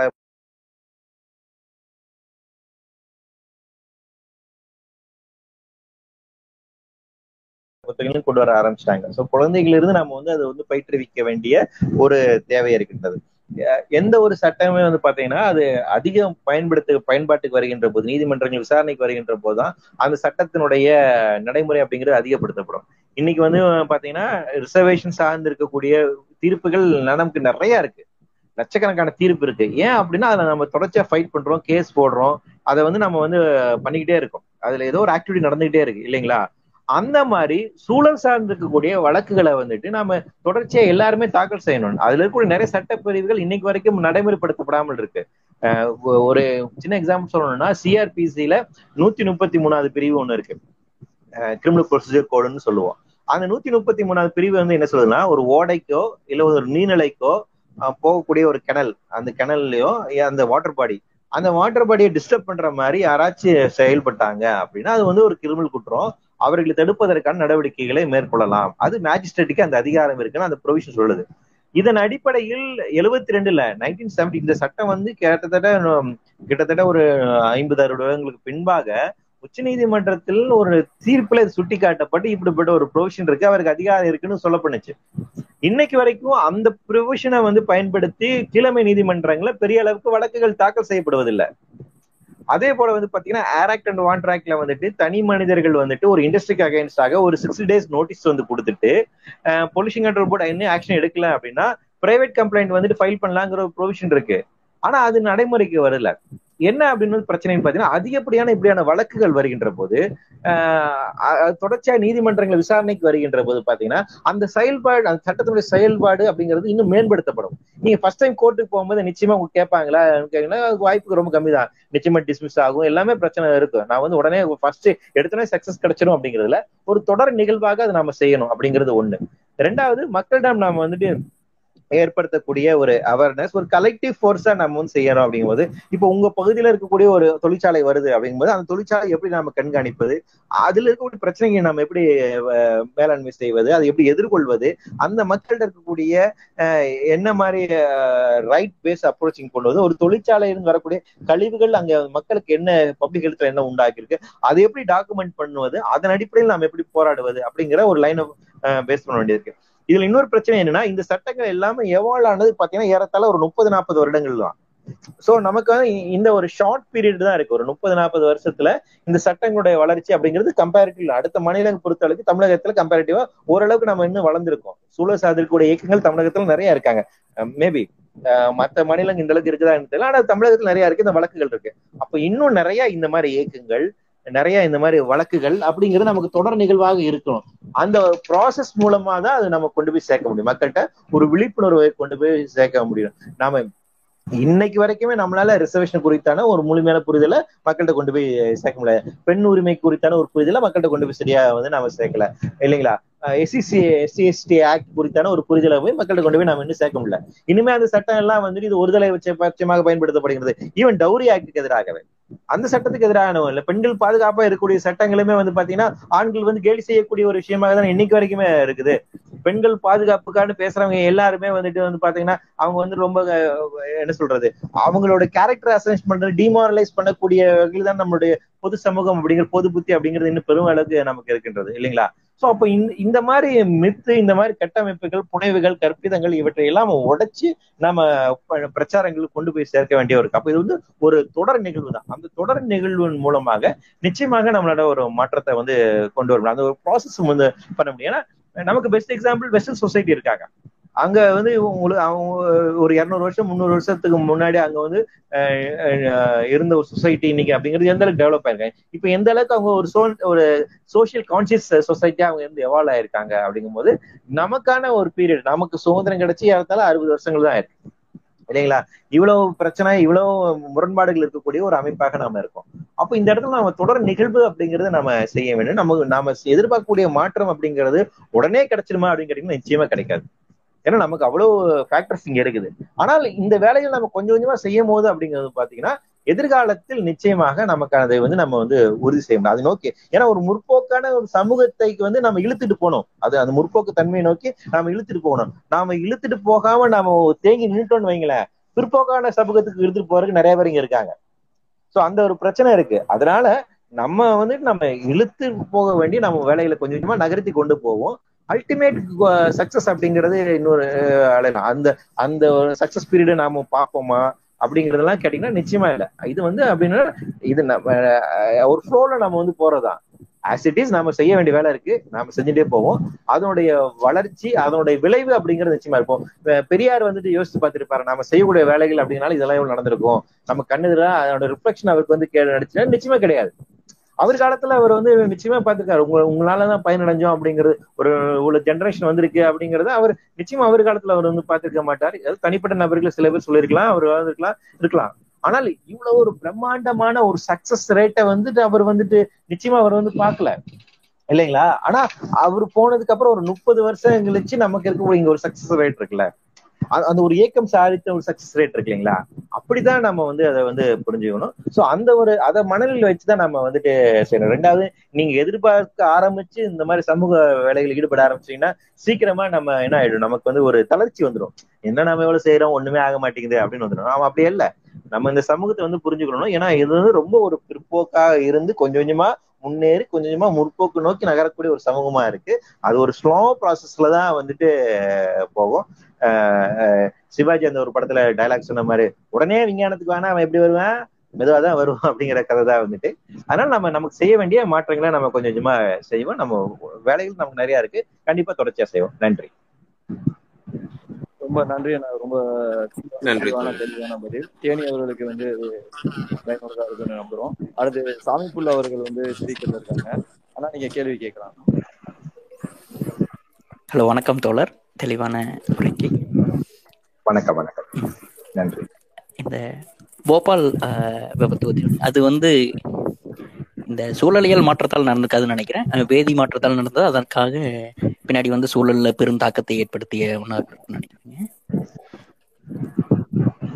அதுக்கப்புறம் இந்த பள்ளிக்கரணை இந்த சதுப்பு நிலக்காடுகள் பத்தி இன்றைய பதிவு பார்த்திருந்தோம். பூ உலக நண்பர்களது சிறப்பா அந்த ஒரு சட்ட முன் முன்னெடுப்பு சிறப்பான முன்னெடுப்பாக இருந்திருக்கும்னு நினைக்கிறேன். பெருங்குடி பகுதியில் இருந்ததுனால அந்த இது போன்ற ஒரு இது வந்து தேவைங்க. ஆனால் இந்த சமுதாயத்தில் இது இது வரைக்கும் ஏற்பட்டிருக்கிற இந்த மாற்றங்கள் சிலவை வந்து மீட்டெடுக்க முடியாதவையா இருக்குங்களே. சமீபத்தில் ஒரு கல்லூரி வந்து அரசனுடைய நிலத்தை ஆக்கிரமிச்சதா பார்த்துருந்தோம். அதெல்லாம் வந்து இந்த நீர்நிலைகள் அது சார்ந்த நிலப்பகுதிகளாக இருந்திருக்கும். அது வந்து சூழலியல்ல வந்து பெரும் தாக்கத்தை ஏற்படுத்தக்கூடியதாக கூட இருக்கும். சில அந்த மாதிரி சில இதுகள் வந்து மீள்நிலைக்கு வராம இருக்குங்களே. மீள் திரும்ப மீட்டெடுக்க முடியாத மாதிரி. அவை ஏற்படுத்தக்கூடிய தாக்க நிலைகள் என்னவா இருக்கும்? ரொம்ப முக்கியமான விஷயம் தான். அதாவது இந்த மாதிரி அமைப்புகளை நீங்க அந்த சாஸ்திரா பல்கலைகளை அந்த இஷ்யூ சொல்றீங்க நினைக்கிறேன். அதுவா இருக்கட்டும் இல்ல ஈஷாவா இருக்கட்டும் இந்த மாதிரி சி இந்த மாதிரி சின்ன நிறுவனங்கள் இவங்க செஞ்சிருக்கக்கூடிய ஆக்கிரமிப்புகள்.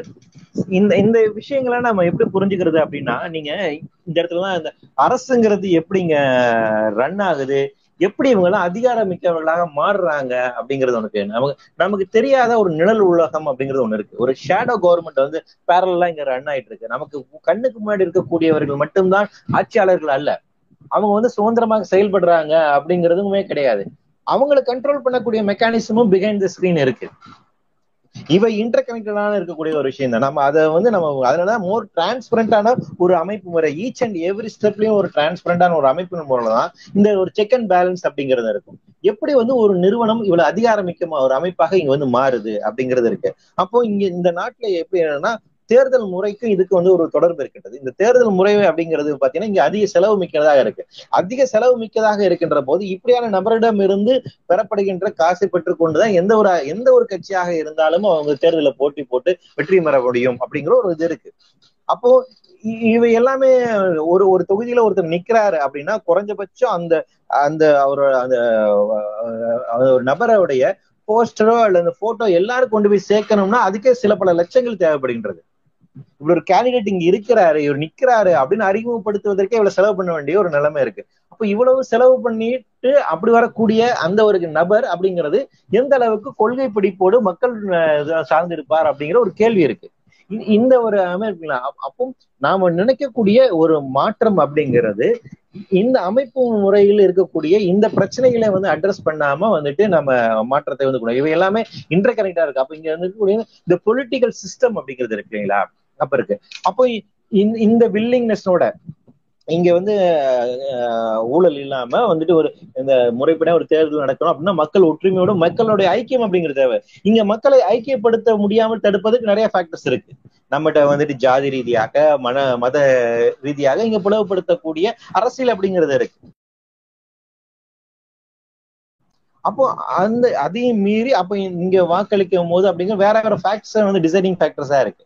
அப்போ நமக்கான மக்கள் பிரதிநிதிகள் உண்மையில் எந்த அளவுக்கு அதிகார மிக்கவர்களாக இருக்கிறார்கள் எந்த அளவுக்கு சுயேட்சை தன்மையோடு இயங்குகிறார்கள் அதன் அடிப்படையில் இருக்கக்கூடிய இந்த இதே இந்த பிரின்சிபல் அப்படிங்கிறது பியூரோகிராட்டுக்கும் வரும். பியூரோக்ரஸில இருக்கிறவங்க எந்த அளவுக்கு இண்டிபெண்டா அவங்களால செயல்பட முடியுது? ஒரு காவல்துறை அதிகாரி எந்த அளவுக்கு இண்டிபெண்டா செயல்பட முடியுது?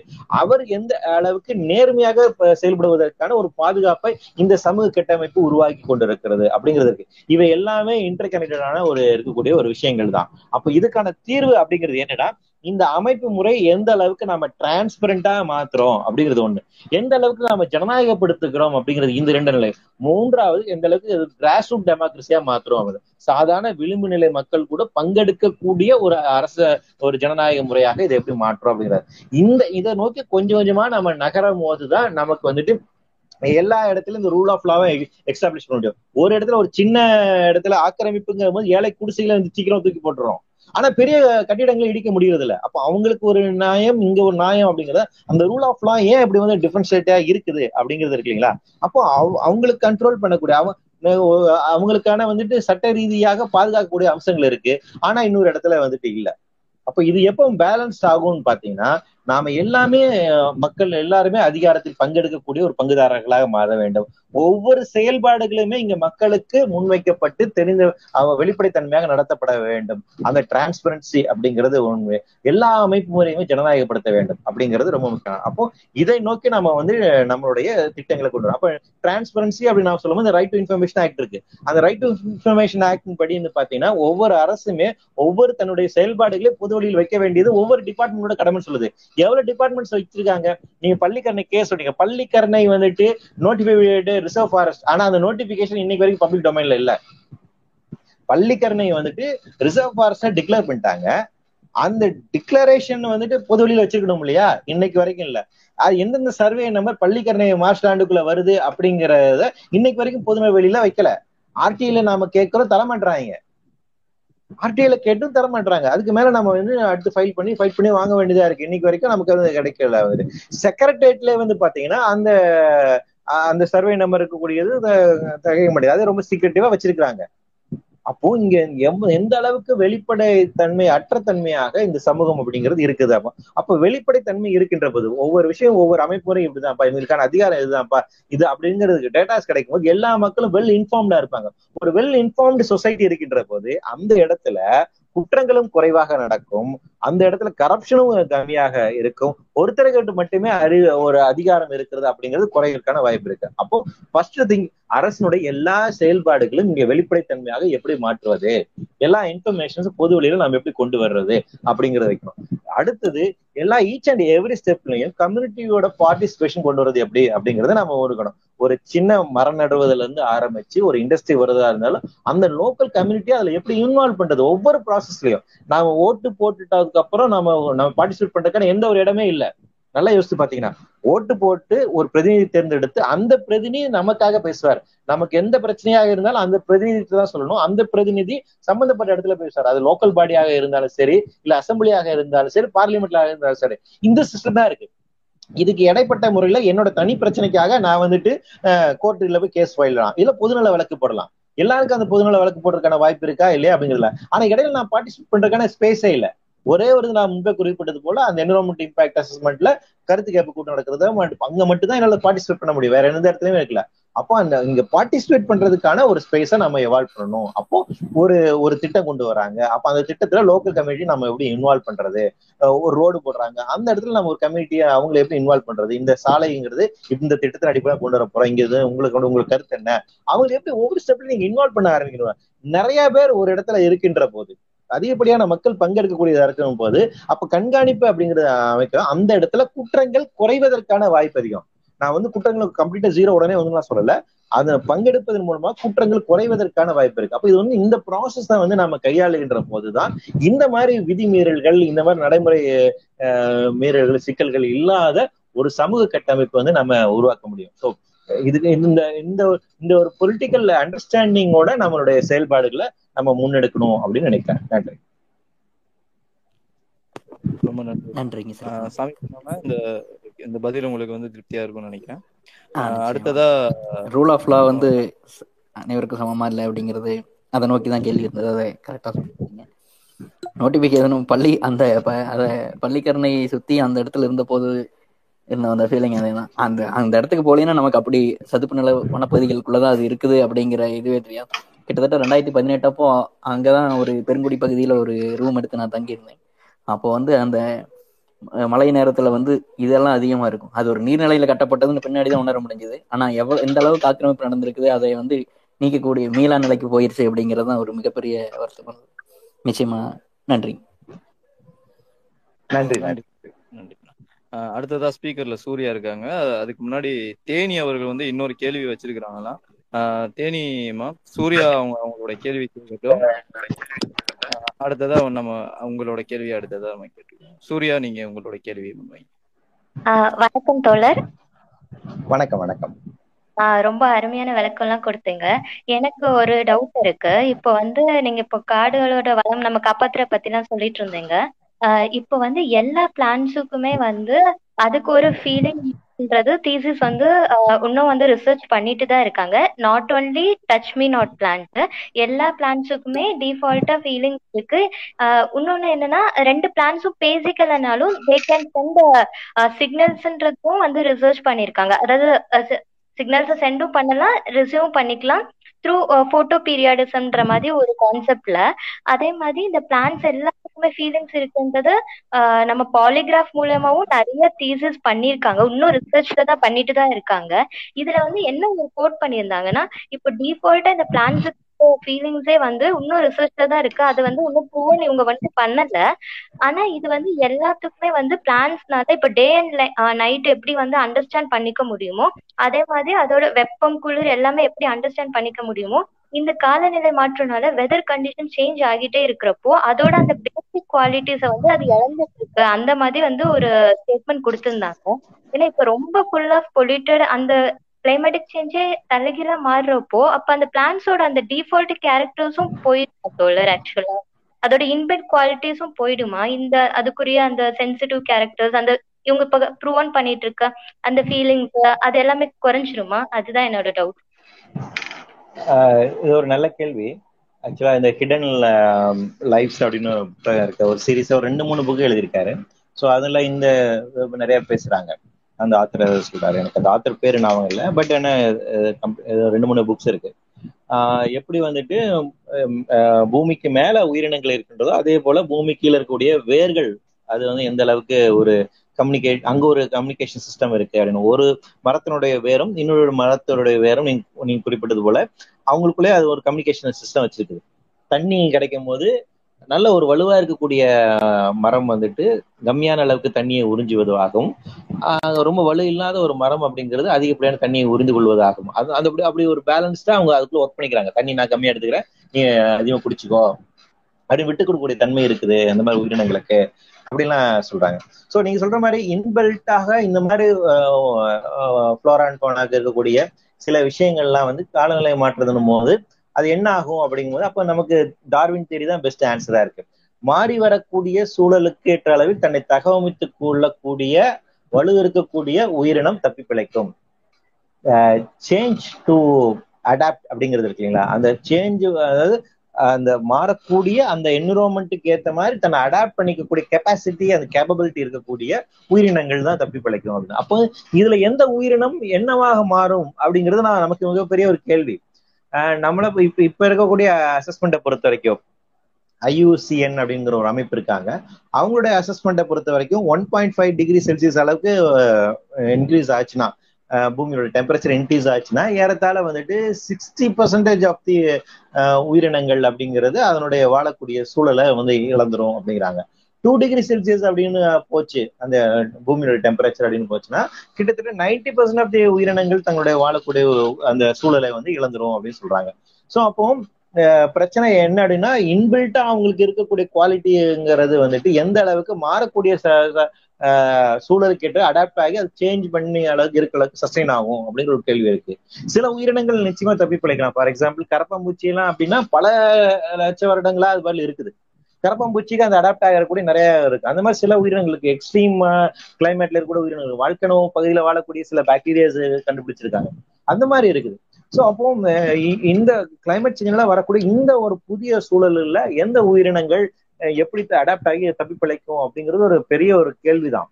அது நமக்கு இன்னைக்கு வரைக்கும் சில அசம்ஷன்ஸ் இருக்கு. சில இந்த உயிரினங்கள் இருக்கலாம் சில உயிரினங்கள் இல்லாமல் போயிடலாம் அப்படிங்கிற சில சில உயிரினங்கள் ஆல்ரெடி எக்ஸ்டென்ட் ஆகிட்டே வருது. இதுல குறிப்பா மேமல்ஸ் பொறுத்த வரைக்கும் இவன் எல்லாம் எக்ஸ்டென்ட் ஆகிட்டே இருக்குது. ஏன்னா இதெல்லாம் அவ்வளவு சீக்கிரம் அடாப்ட் ஆக முடியுதுல்ல ஆனால் நீங்க சொல்ற மாதிரி ஃபிளாரா வந்துட்டு மாறுறதுக்கான தன்மைகள் வாய்ப்புகள் எப்படி இருக்கு அப்படின்னு தெரியல. ஆனா இப்போ சீசனல் சேஞ்சில் வந்து மாதிரி நிறைய இந்த மாதிரி மாற்றங்கள் வந்துட்டு இருக்கு. ஆல்ரெடி வந்து பாத்தீங்கன்னா காஷ்மீர் பகுதியில வந்து அங்க பயிர் செய்யப்படுகின்ற அந்த துளிப் மலர்கள் இருக்கு. அவை வந்து வந்து பாத்தீங்கன்னா உங்களுக்கு அதனுடைய பூக்கள் பூக்கக்கூடிய ஒரு காலம் அப்படிங்கிறது வந்து பாத்தீங்கன்னா இப்ப அட்வான்ஸ் ஆயிடுச்சு. செப்டம்பர் மாசம் பூக்க வேண்டிய பூக்கள் எல்லாமே ஆகஸ்ட் மாசமே பூத்துருது. அந்த ஒரு மாறுதல் இருக்கு. அந்த அந்த மாதிரி இப்போ நிறைய மாறுதல் ஆல்ரெடி நிகழ்ந்து கொண்டுதான் இருக்கின்றன. சோ இதுல எந்த உயிரினங்கள் எப்படி மாறும் அப்படிங்கிறது நமக்கு இன்னும் பெரிய ஒரு ஒரு கேள்விதான். அதுல நீங்க சொல்ற மாதிரி அதுல எது எந்த உயிரினங்கள் என்ன குவாலிட்டி இழக்க போகுது என்ன உயிரினங்கள் அடாப்ட் ஆக போகுது அப்படிங்கிறது நமக்கு பெரிய ஒரு கேள்விதான். ஸோ அதை நம்ம வந்து காத்திருந்து தான் பார்க்கணும் நினைக்கிறேன். நன்றி. ரொம்ப நன்றி அண்ணா. தேனி தேனிய வந்து உங்களோட அடுத்த கேள்வியை கேள்வி ஓகே. தோழர் இது என்னோட புரிதலுக்காக தான் கேட்கிறேன். இந்த வளர்ந்த நாடுகள் வந்து வளர்ந்த நாடுகள் அண்ட் வளரும் நாடுகள் இந்த ரெண்டுக்கும் நடுவில் இருக்கிற இந்த எக்காலஜி எக்காலஜி சம்மந்தமாக நடக்கிற அரசியலை பற்றி கொஞ்சம் சொல்ல முடியுமா? ஏன்னா வளர்ந்த நாடுகள் பல்வேறு சுற்றுச்சூழல் கொள்கைகளை வச்சுருக்காங்க பல லாஸ் வச்சுருக்காங்க அதை இம்ப்ளிமெண்ட் பண்ணிட்டு வராங்க. ஆனால் வளரும் நாடுகள் கிட்ட வந்து அவங்க வந்து அவங்க சீரியஸாக ஃபாலோ பண்ணுறதில்ல நம்ம நான் வளரும் நாடுகளோட வளங்களை வளங்களை மட்டும் எடுத்துக்கிட்டு அவங்க நாட்டு வளங்களை வந்து பாதுகாக்கிற மாதிரி செயல்படுறத ஒரு குற்றச்சாட்டு இருக்கு. அது எந்த அளவுக்கு உண்மை? இதுக்கு பின்னாடி இருக்கிற அரசியல் என்ன? நார்த் அண்ட் சவுத் டிவைட் அப்படின்னு சொல்லுவாங்க. வந்துட்டு முக்கியமா இந்த உங்களுக்கு காலனி தேசத்துல இருந்து விடுதலை பெற்றதுக்கு பின்பாக நைன்டீன் பிப்டிஸ்க்கு பின்னாடி வந்து பாத்தீங்கன்னா பங்கன் கான்ஃபரன்ஸ் அப்படின்னு ஒரு ஃபேமஸான ஒரு கான்ஃபரன்ஸ் சொல்லுவாங்க. நைன்டீன் ஃபிஃப்டி ஃபைவ் நடந்த ஒரு கான்ஃபரன்ஸ் ஸோ அந்த ஒரு கான்ஃபரன்ஸ் தான் மூன்றாம் உலக நாடுகள் அப்படிங்கிற ஒரு கான்செப்டை எவால்வ் பண்ணுச்சு. தேர்ட் வேர்ல்டு லிசம் அப்படின்னு சொல்லுவோம் அது வந்துட்டு. நெஹ்ரு அவர்கள் வந்துட்டு நான் அலைன்மெண்ட் மூவ்மெண்ட்டை வந்துட்டு முன்னெடுத்த ஒரு காலகட்டம் கூட அதுதான். அதாவது ஒரு பக்கத்துல உங்களுக்கு வந்துட்டு நேட்டோ அப்படின்னு சொல்லிட்டு அமெரிக்காவை ஆதரிக்கக்கூடிய ஒரு பகுதி இருந்துச்சு. இன்னொரு பக்கம் சேட்டோ அப்படின்னு சொல்லிட்டு ரஷ்யா சார்ந்து இருக்கக்கூடிய ஒரு குரூப் ஆஃப் கண்ட்ரிஸ் இருந்தாங்க. இந்த இரண்டுக்கும் இல்லாமல் நாம அமைதியை விரும்பக்கூடிய நாடுகள் அப்படின்னு சொல்லிட்டு நான் அலைன் மூவ்மெண்ட் ஆரம்பிச்சாங்க. அதுல ஏறத்தாழ நூத்தி ஐம்பத்தி ஆறு நாடுகள் ஒருங்கிணைப்படும் ஸோ இவங்க தேர்ட் வேர்ல்ட் கண்ட்ரீஸ் அப்படின்னு அடையாளப்படுத்தப்பட்டாங்க. இந்த தேர்ட் வேர்ல்ட் கண்ட்ரிஸ் மோஸ்ட்லி எல்லாமே டிராபிக்கல் ரீஜன்ல இருக்கக்கூடிய கண்ட்ரிஸ் அது லாட்டின் அமெரிக்காவா இருக்கட்டும் ஆப்பிரிக்காவாக இருக்கட்டும் ஏஷியாவா இருக்கும் சவுத் ஈஸ்ட் ஏஷியா ஸோ எல்லாமே வந்து பாத்தீங்கன்னா மோஸ்ட்லி சவுத்துல இருக்கவங்க. ஈக்குவட்டோட இதுல இருந்து சவுத்ல ஸோ அதனால நார்த் சவுத் டிவைட் அப்படின்னு சொல்லுவாங்க. இந்த நார்த் அப்படின்னு நம்ம பேசும்போது வெஸ்டர்ன் கண்ட்ரிஸ் குறிப்பாக ஐரோப்பிய நாடுகள் அமெரிக்கா இவை வந்து டெவலப் கண்ட்ரிஸ் சொல்றாங்க. இப்போ வந்து ரஷ்யா அண்டு ஜப்பான் எல்லாமே சேர்த்துக்கிறாங்க. ஸோ இவ் இந்த இரண்டு இதுக்குமான முரண்பாடுகள் அப்படிங்கிறது எங்க இருந்து வருதுன்னா இதுல எக்கனாமிக்கல் ஆக்டிவிட்டிஸ்ல தான். ஏன்னா இவை எல்லாமே முன்னாள் ஒரு ஏகாதிபத்திய நாடுகளாக இருந்தது. இவை எல்லாமே மூன்றாம் உலக நாடுகளை தங்களுடைய காலனி நாடுகளாக வைத்திருந்தது. அது வந்து உங்களுக்கு ஐரோப்பியால இருக்கும் நிறைய நாடுகளாக இருக்கட்டும் அமெரிக்கா போன்ற நாடுகள் இருக்கட்டும் இவை எல்லாமே ஏதோ ஒரு காலகட்டத்தில் இவங்க ஏகாதிபத்திய நாடுகளாக இருந்தவங்க பின்னாடிதான் டெமோக்ரஸிக்கு வராங்க. அந்த காலகட்டத்தில் கம் இவங்க இந்த மூன்றாம் உலக நாடு தங்களோட காலனி நாடுகளாக இருந்து அவங்களை எக்ஸ்போர்ட் பண்ணிட்டு இருந்த ஒரு நாடு. அப்போ இங்க மூன்றாம் உலக நாடுகளுக்கு கூட இயற்கை வளங்களை வந்து பாத்தீங்கன்னா ஒரு இருநூறு முந்நூறு வருடங்களாக தொடர்ச்சியாக எக்ஸ்பிளாய்ட் பண்ணிட்டு தான் வெஸ்டர்ன் கண்ட்ரிஸ் இன்னைக்கு இவ்வளவு அச்சீவ்மெண்ட் சாதிச்சிருக்காங்க. இந்த அளவுக்கு வளர்ந்துருக்காங்க. இன்னைக்கு அங்க இண்டஸ்ட்ரியல் ரெவல்யூஷன் நடந்திருக்கு அப்படின்னா நம்ம இங்க இருக்கக்கூடிய ரா மெட்டீரியல்ஸ் எடுத்துட்டு போயிட்டு அவங்க பண்ணிருக்காங்க சோ அந்த அந்த அந்த ஒரு பிரிவினை அப்படிங்கிறது அங்கிருந்தே எவால்வ் ஆகுது. அதற்கு பின்பாக இந்த நவீன உலகம் சொசைட்டி எவால்வ் ஆனதுக்கு அப்புறம் டெமோக்ரஸி சிஸ்டம் அப்படிங்கிறது எவால்வ் ஆனதுக்கு அப்புறம் எல்லா நாடுகளுமே ஓரளவுக்கு விடுதலை பெற்றதுக்கு முன்பாக ஐம்பதுகள் அறுபதுகள் எழுபதுகள் வரைக்கும் எழுபதுகள் அறுபது வரைக்குமே ஆப்பிரிக்கால சில நாடுகள் அடிமையா இருந்துச்சு எழுபதுகளும் எல்லாம் விடுதலை பெற்றோம். அதற்கு பின்பாக ஆஹ் இந்த வளர்ந்த நாடுகள் நேரடியாக இந்த நாடுகள் மீது போர் தொடுப்பது இவங்களை கண்ட்ரோல் பண்ணுது அப்படிங்கிற மெக்கானிசத்தை வந்து மாற்றி மறைமுகமாக இவங்களை தங்களுடைய காலனி நாடுகளாக உருவாக்குகின்ற வேலை செய்றாங்க. அதுதான் ரீகாலனைசேஷன் அப்படின்னு வந்துட்டு சொல்லுவாங்க. இப்போ கிட்டத்தட்ட வந்து உலகத்தை வந்து இந்த வளர்ந்த நாடுகள் தங்களுடைய பொருளாதார கட்டமைப்புகள் மூலமாக அதிகார அமைப்புகள் மூலமாக இந்த மூன்றாம் உலக நாடுகளை எப்படி தங்கள் கைக்குள்ள வச்சுக்கிறது அப்படிங்கிற வேலைதான் பண்றாங்க. இன்னைக்கு டபிள்யூடிஓ அப்படிங்கிற ஒரு அமைப்பு இருக்கு. உலக வர்த்தக கழகம் அப்படிங்கிற ஒரு அமைப்பு இருக்கு. இந்த உலக வர்த்தக கழகத்துல நைன்டீன் நைன்டி ஃபோர்ல நாம வந்து கையெழுத்து போட்டு உறுப்பு நாடாக மாறிட்டோம். அதுக்கு முன்னாடியே கேட் அப்படின்னு ஒரு ஒப்பந்தம் இருந்துச்சு. அதுல நம்ம கையெழுத்து போட்டிருந்தோம். அதன்படி செயல்பட்டு இருந்தோம். ஆனா டபிள்யூடிஓ வந்ததுக்கு அப்புறம் ஒரு தலைகீழ் மாற்றம் ஏற்பட்டிருக்கு. ஏன்னா இந்த டபிள்யூடிஓவை பொறுத்த வரைக்கும் அதுல ஏறத்தாழ இருபத்தாறு அக்ரிமெண்ட் இருக்கு. அந்த எல்லா அக்ரிமெண்ட் நம்ம வந்து கையெழுத்து போடணும். இந்த டபிள்யூடிஓட சரத்துகள் அனைத்துமே வந்து பாத்தீங்கன்னா அமெரிக்காவால் பெரும்பான்மை முன்வைக்கப்பட்ட ஸ்டாண்டர்ட்ஸ் ஃபிக்ஸ் பண்றாங்க. ஒரு நாட்டினுடைய பொருளாதார கட்டமைப்பு பொருளாதார கொள்கைகள் எப்படி இருக்கணுங்கிற ஸ்டாண்டர்ட்ஸை டபிள்யூடிஓ ஃபிக்ஸ் பண்ணுது. இந்தியாவினுடைய அக்ரிகல்ச்சர் பாலிசி எப்படி இருக்கணும் அப்படிங்கறத டபிள்யூடிஓல இருக்கக்கூடிய அக்ரிமெண்ட் ஆன் அக்ரிகல்ச்சர் ஒரு ஒரு ஒப்பந்தம் இருக்கு. அது செய்யுது. இன்னைக்கு மோடி கொண்டு வந்திருக்கக்கூடிய அந்த கார்பரேட் சார்ந்திருக்கக்கூடிய அக்ரிகல்ச்சர் சட்டங்கள் இருக்கு இல்லைங்களா? அவை அந்த இன்ஃபுளுன்ஸ்ல கொண்டு வரப்பட்டது. இங்க இந்தியாவில இருக்கக்கூடிய ரேஷன் கடைகள் இவற்றையெல்லாம் மாட்ட கொண்டு வந்து சப்சிடி கொடுக்கக்கூடாது விவசாயிகளுக்கு அப்படின்னு ஏன் சொல்றாங்கன்னா டபிள்யூடிஓல கூட சரத்தின் அடிப்படையில் இருக்குது. இந்தியாவில் கொரோனா இவ்வளவு காலகட்டமா இருந்த போதுமே கூட வந்து பேட்டன் ரைட்டை வந்துட்டு விட்டு கொடுக்க மாட்டோம். அது வந்து நாங்க கேட்க மாட்டோம். அது வந்துட்டு இன்டர்நேஷனல் அக்ரிமெண்ட்டுக்கு எதிரானது அப்படின்னா ட்ரிப்ஸ்னு ஒரு அக்ரிமெண்ட் இருக்கு டபிள்யூடிஓல அதன் அடிப்படையில் இங்க பேசுறாங்க. உயிர் போகின்ற சூழலில் கூட மருத்துவ வசதிகளுக்காக தேவைப்படும் உயிர் காக்கும் மருத்துவத்தை அனைத்து மக்களுக்கும் பொதுவாக வைப்போம் அப்படின்னு முடிவெடுக்க முடியாமல் தடுக்கக்கூடிய அதிகாரம் டபிள்யூடிஓ இருக்கு. அப்ப இந்த அளவுக்கு இந்தியாவில் இருக்கக்கூடிய ஒவ்வொரு செயல்பாடுகளுமே அப்படின்னு இந்த டபிள்யூடிஓ வந்து நம்மளை வந்து கட்டுப்படுத்துது. அப்படி இல்லாமல் இரண்டு நாடுகளுக்கு ஒப்பந்தம் போட்டு அதன் மூலமா கட்டுப்படுத்தக்கூடிய அமைப்புகள் இருக்கு. இப்ப ஜி செவன் மாநாடாக இருக்கட்டும் இப்ப இந்தியாவும் அமெரிக்கா வந்து பாத்தீங்கன்னா நிறைய ஒப்பந்தம் கையெழுத்து போட்டிருக்காங்க. கிளைமேட் சேஞ்சுக்கே எடுத்துக்கோங்களேன். கிளைமேட் சேஞ்சுக்கு இந்தியாவும் அமெரிக்காவும் சேர்ந்து ஒரு பார்ட்னர்ஷிப் ஒப்பந்தம் போட்டு வச்சிருக்காங்க. அதன்படி என்ன பண்றாங்க? இந்தியாவுக்கு தேவையான கடனை நான் வந்து கொடுக்குறேன். ரினியூபிள் எனர்ஜிஸ்க்கு தேவையான மெக்கானிசத்துல ஏன் கம்பெனிட்டு நீ வாங்கிக்கோன்னு அமெரிக்கா சொல்லுது. உனக்கு அதே மாதிரி நியூக்ளியர் ஃபியூல்ஸ் எல்லாம் நியூக்ளியர் ரியாக்டர்ஸ் எல்லாம் நிறைய வாங்கு. அதையும் சும்மா வச்சுட்டு இருக்க? அதை போடு. அதுல வந்துட்டு கிரீன் ஹவுஸ் கேஸ் எமிஷன் வராது. அது வந்து எக்கோ ஃப்ரெண்ட்லின்னு சொல்லி தர்றாங்க. சோ அப்ப இந்தியாவுக்கும் அமெரிக்காவும் அது சார்ந்த ஒரு ஒப்பந்தம் இருக்கு. அக்ரிகல்ச்சர் சார்ந்து இந்தியாவுக்கும் அமெரிக்கா ஒரு ஒப்பந்தம் இருக்கு. Indo US knowledge initiative on agriculture research and commercial links அப்படிங்கிற ஒரு அக்ரிமெண்ட் இரண்டாயிரத்தி ஐந்தாம் ஆண்டு போடப்பட்டுச்சு. அந்த அக்ரிமெண்ட் வந்து பாத்தீங்கன்னா ஜிஎம் பயிர்களை எப்படியெல்லாம் ஊக்கப்படுத்துவது? அப்படிங்கிற ஒரு சரத்து வந்து அதுல இருக்கு. அதன் அடிப்படையில இந்தியாவுக்கு கூடிய அக்ரிகல்ச்சர் பாலிசி அப்படிங்கிறது டிசைட் பண்ணப்படுகிறது. இந்தியாவுக்கும் அமெரிக்காவுக்கும் ராணுவ ரீதியான ஒரு ஒப்பந்தம் இருக்குது. எல்இஎம்ஓ அப்படிங்கிற ஒப்பந்தம் இருக்கு. அதன்படி இரு நாட்டுக்கு தேவையான அத்தியாவசியமான சில விஷயங்களை அவங்க டிரான்சாக்ட் பண்ண இங்க கூட ரகசியங்களை நாம கொடுக்கறது. அவங்க எப்படி பங்குறது நம்ம எப்படி ஸ்ட்ராட்டஜிக்கா ஒர்க் பண்றது? அப்படிங்கிற அடிப்படையில் நமக்கு அவங்களுக்குமான ஒரு ஒப்பந்தம் இருக்கின்றது. இப்படி எல்லா துறைகளையுமே இந்தியா அப்படிங்கிறது அமெரிக்கா சார்ந்து கூடியது அப்ப என்ன ஆகுதுன்னு பாத்தீங்கன்னா இந்த இந்த இந்த ஒப்பந்தங்களா இருக்கட்டும் இது எல்லாமே வந்து பாத்தீங்கன்னா அமெரிக்கா தான் deciding authority India deciding authority கிடையாது. அமெரிக்கா சொல்லும் நீ வந்து உன் நாட்டோட பொருளாதாரத்தை இப்படி வையே உன் கட்டமைப்பை இப்படி வையே இந்த மாதிரி கம்பெனிஸை அலோவ் பண்ணு இந்த பாலிசிஸை கொண்டு வா இப்படியான டாக்ஸ் சிஸ்டத்தை கொண்டு வா. ஜிஎஸ்டி அப்படிங்கிற கான்செப்ட் எங்கிறது வந்துச்சு? அது டபிள்யூடிஓல இருந்து வந்துதான் டபிள்யூடிஓல வந்து என்ன சொல்றாங்க? இதெல்லாம் ட்ரேட் பேரியர்ஸ் சொல்றாங்க. தமிழ்நாட்டுல வந்து ஒரு மாதிரி வரி ஆந்திரால ஒரு மாதிரி வரி கேரளால ஒரு மாதிரி வரி அப்படிங்கிறது பிரச்சனையா இருக்கு. தொழில் பண்ணவே என்னால முடியல. அப்ப தொழில் எல்லாம் ஈஸியா பண்ணணும்னா காமனா ஒரு ஒரு டாக்ஸ் சிஸ்டத்தை கொண்டு வாங்கன்னு அதுக்காக கொண்டு வரப்பட்டதான் ஜிஎஸ்டி ஒரு சிங்கிள் விண்டோ கிளியரன்ஸ் வேணும்னு கேட்கறான் இப்போ வந்து ஒரு இண்டஸ்ட்ரி வந்துட்டு இங்க வந்து தொழில் நடத்தணும் அப்படின்னா நான் வந்துட்டு ஏர் ஆக்ட்ல தனியா வந்து அனுமதி வாங்கணும் வாட்டர் ஆக்ட்ல தனியா அனுமதி வாங்கணும் என்விரான்மெண்ட் கிளியரன்ஸ் தனியா வந்து வாங்கணும் ஃபாரஸ்ட் கிளியரன்ஸ் வந்து தனியா வாங்கணும். எதுக்கு இவ்வளவு அப்ளிகேஷனு சிங்கிள் அப்ளிகேஷன் எல்லாத்தையும் கிளியர் பண்ணு. அதுதான் டுவெண்ட்டி டுவெண்ட்டி டிராப்ட்ல கொண்டு வராங்க இது இந்த கான்செப்ட் எங்க இருந்து எடுக்கிறாங்க? இந்த ஸ்டாண்ட் எங்க இருந்து எடுக்கிறாங்க டபிள்யூடிஓல இருந்து எடுக்கிறாங்க. ஏன் அப்படின்னா இதெல்லாம் ட்ரேட் பேரியர்ஸ்ங்கிறான் ஒரு நாட்டில் வந்துட்டு ஒரு தொழில் துவங்கணும்னா அதுக்கு ஈஸியா இன்னைக்கு கொண்டு வரணும் அப்படிங்கிற. அப்ப இன்னைக்கு என்ன ஆகுதுன்னு பாத்தீங்கன்னா டெவலப் அண்ட் அன்டெவலப் கண்ட்ரிஸ்க்கான முரண்பாடு அப்படி அப்படிங்கிறது எப்படி இருக்கு அப்படின்னா எப்படி இருக்கு அப்படின்னு பாத்தீங்கன்னா நேரடியாக உங்க மேல வந்து போர் எடுத்து சொல்லி உங்களை கட்டுப்படுத்த வேண்டிய தேவையில்லை. மறைமுகமாக இந்த எக்கனாமிக்கல் ஆக்டிவிட்டிஸ் மூலமா கொடுக்கலாம். கூடுதலாக நமக்கு ஐஎம்எஃப் வேர்ல்டு பேங்க் இருக்கு.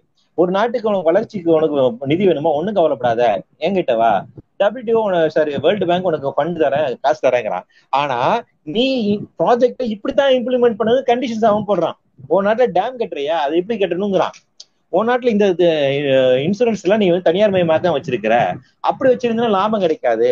நீ எல்லாம் தனியார் மயமாக்கிடு அப்படிங்கிற கண்டிஷன் சொல்றான் சோ இப்படி மறைமுகமாக நம்ம கட்டுப்படுத்தக்கூடிய நிறைய அமைப்புகளை வந்து உருவாக்கி வைத்துக் கொண்டு அதன் மூலமாக அவர்கள் தங்களுடைய அதிகாரத்தை நிலைநிறுத்திக் கொண்டு வருகிறார்கள். அப்ப இந்த நாட்டில் இருக்கக்கூடிய இயற்கை வளங்களாக இருக்கட்டும் பிற வளங்களாக இருக்கட்டும் இவற்றை எல்லாமே டபுள் அமெரிக்கா போன்ற வளர்ந்த நாடு கட்டுக்கப்படுது இவற்றில் எல்லாத்தையும் கூட ரொம்ப அதிகமா இன்னும் பெரிய பிரச்சனை பாத்தீங்கன்னா நமக்கு இந்த பாரிஸ் அக்ரிமெண்ட் தான். இந்த காலநிலை மாற்றத்துல இருக்கக்கூடிய ஒரு முக்கியமான இது. இந்த பாரிஸ் அக்ரிமெண்ட் வருது இல்லைங்களா? இந்த பாரிஸ் அக்ரிமெண்ட் தான் நமக்கு அல்டிமேட்டா நமக்கு இப்பத்தி காலநிலை மாற்றத்தை எதிர்கொள்வதற்கான ஒரே தீர்வு அப்படிங்கிறது தான் நடைமுறையில் ஏதோ ஓரளவுக்கு செயல்பாட்டு தன்மையில் இருக்கக்கூடிய ஒரு தீர்வு. இது போதுமானதா இல்லையா அப்படிங்கிறது ரெண்டாவது பிரச்சனை.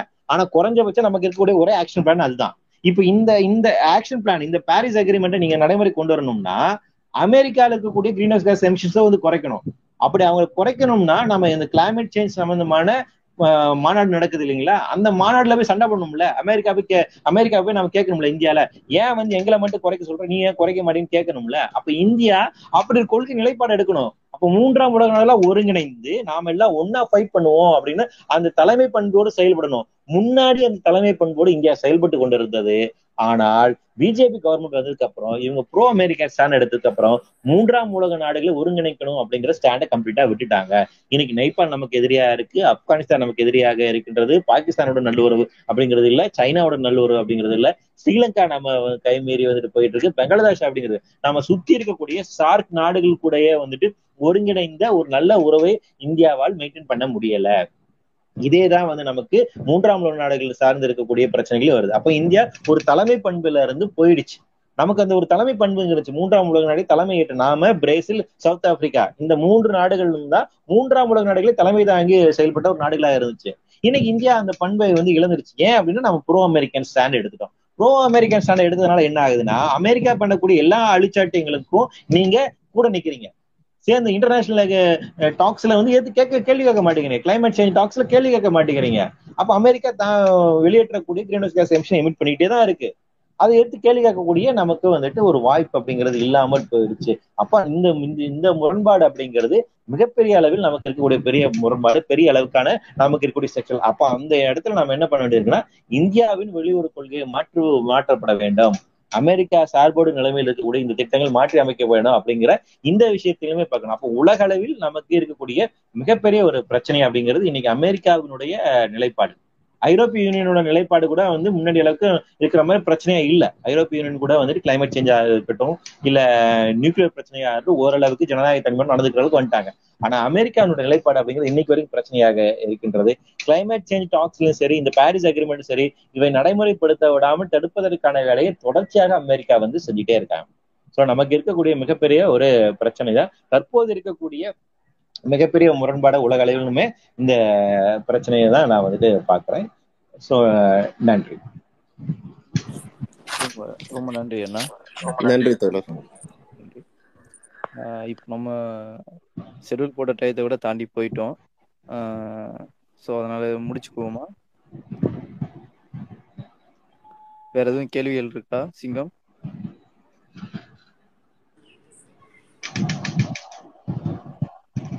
ஓகே. ஓகேண்ணா இப்போ எங்க ஒன்றிய உயிரினங்கள் அழைப்பை ஏற்று ஏழாவது அமர்வாக இவ்வளவு நேரம் எங்களுக்கு சொற்பொழிவு கொடுத்து நாங்க கேட்ட கேள்விகளுக்கும் ரொம்ப அருமையா விளக்கமா பதிவு சொல்லியா. அஹ், முத வெற்றி வெற்றி செல்வம். எனக்கு முதற்கு நன்றியை தெரிவிச்சுக்கிறோம். மேலும் ஒன்றிய உயிரினங்கள் எடுக்கும் ஒவ்வொரு முன்னெடுப்புகளுக்கும் நிரந்தர தீர்வு கிடைக்கும் வரை அது ஒரு ஆரம்பமே மட்டுமே. மீண்டும் ஒரு அமர்வில் வெற்றி செல்வம் அண்ணனுடன் விவாதிப்போம். நன்றி. வணக்கம். நன்றி நன்றி. வணக்கம் வணக்கம்.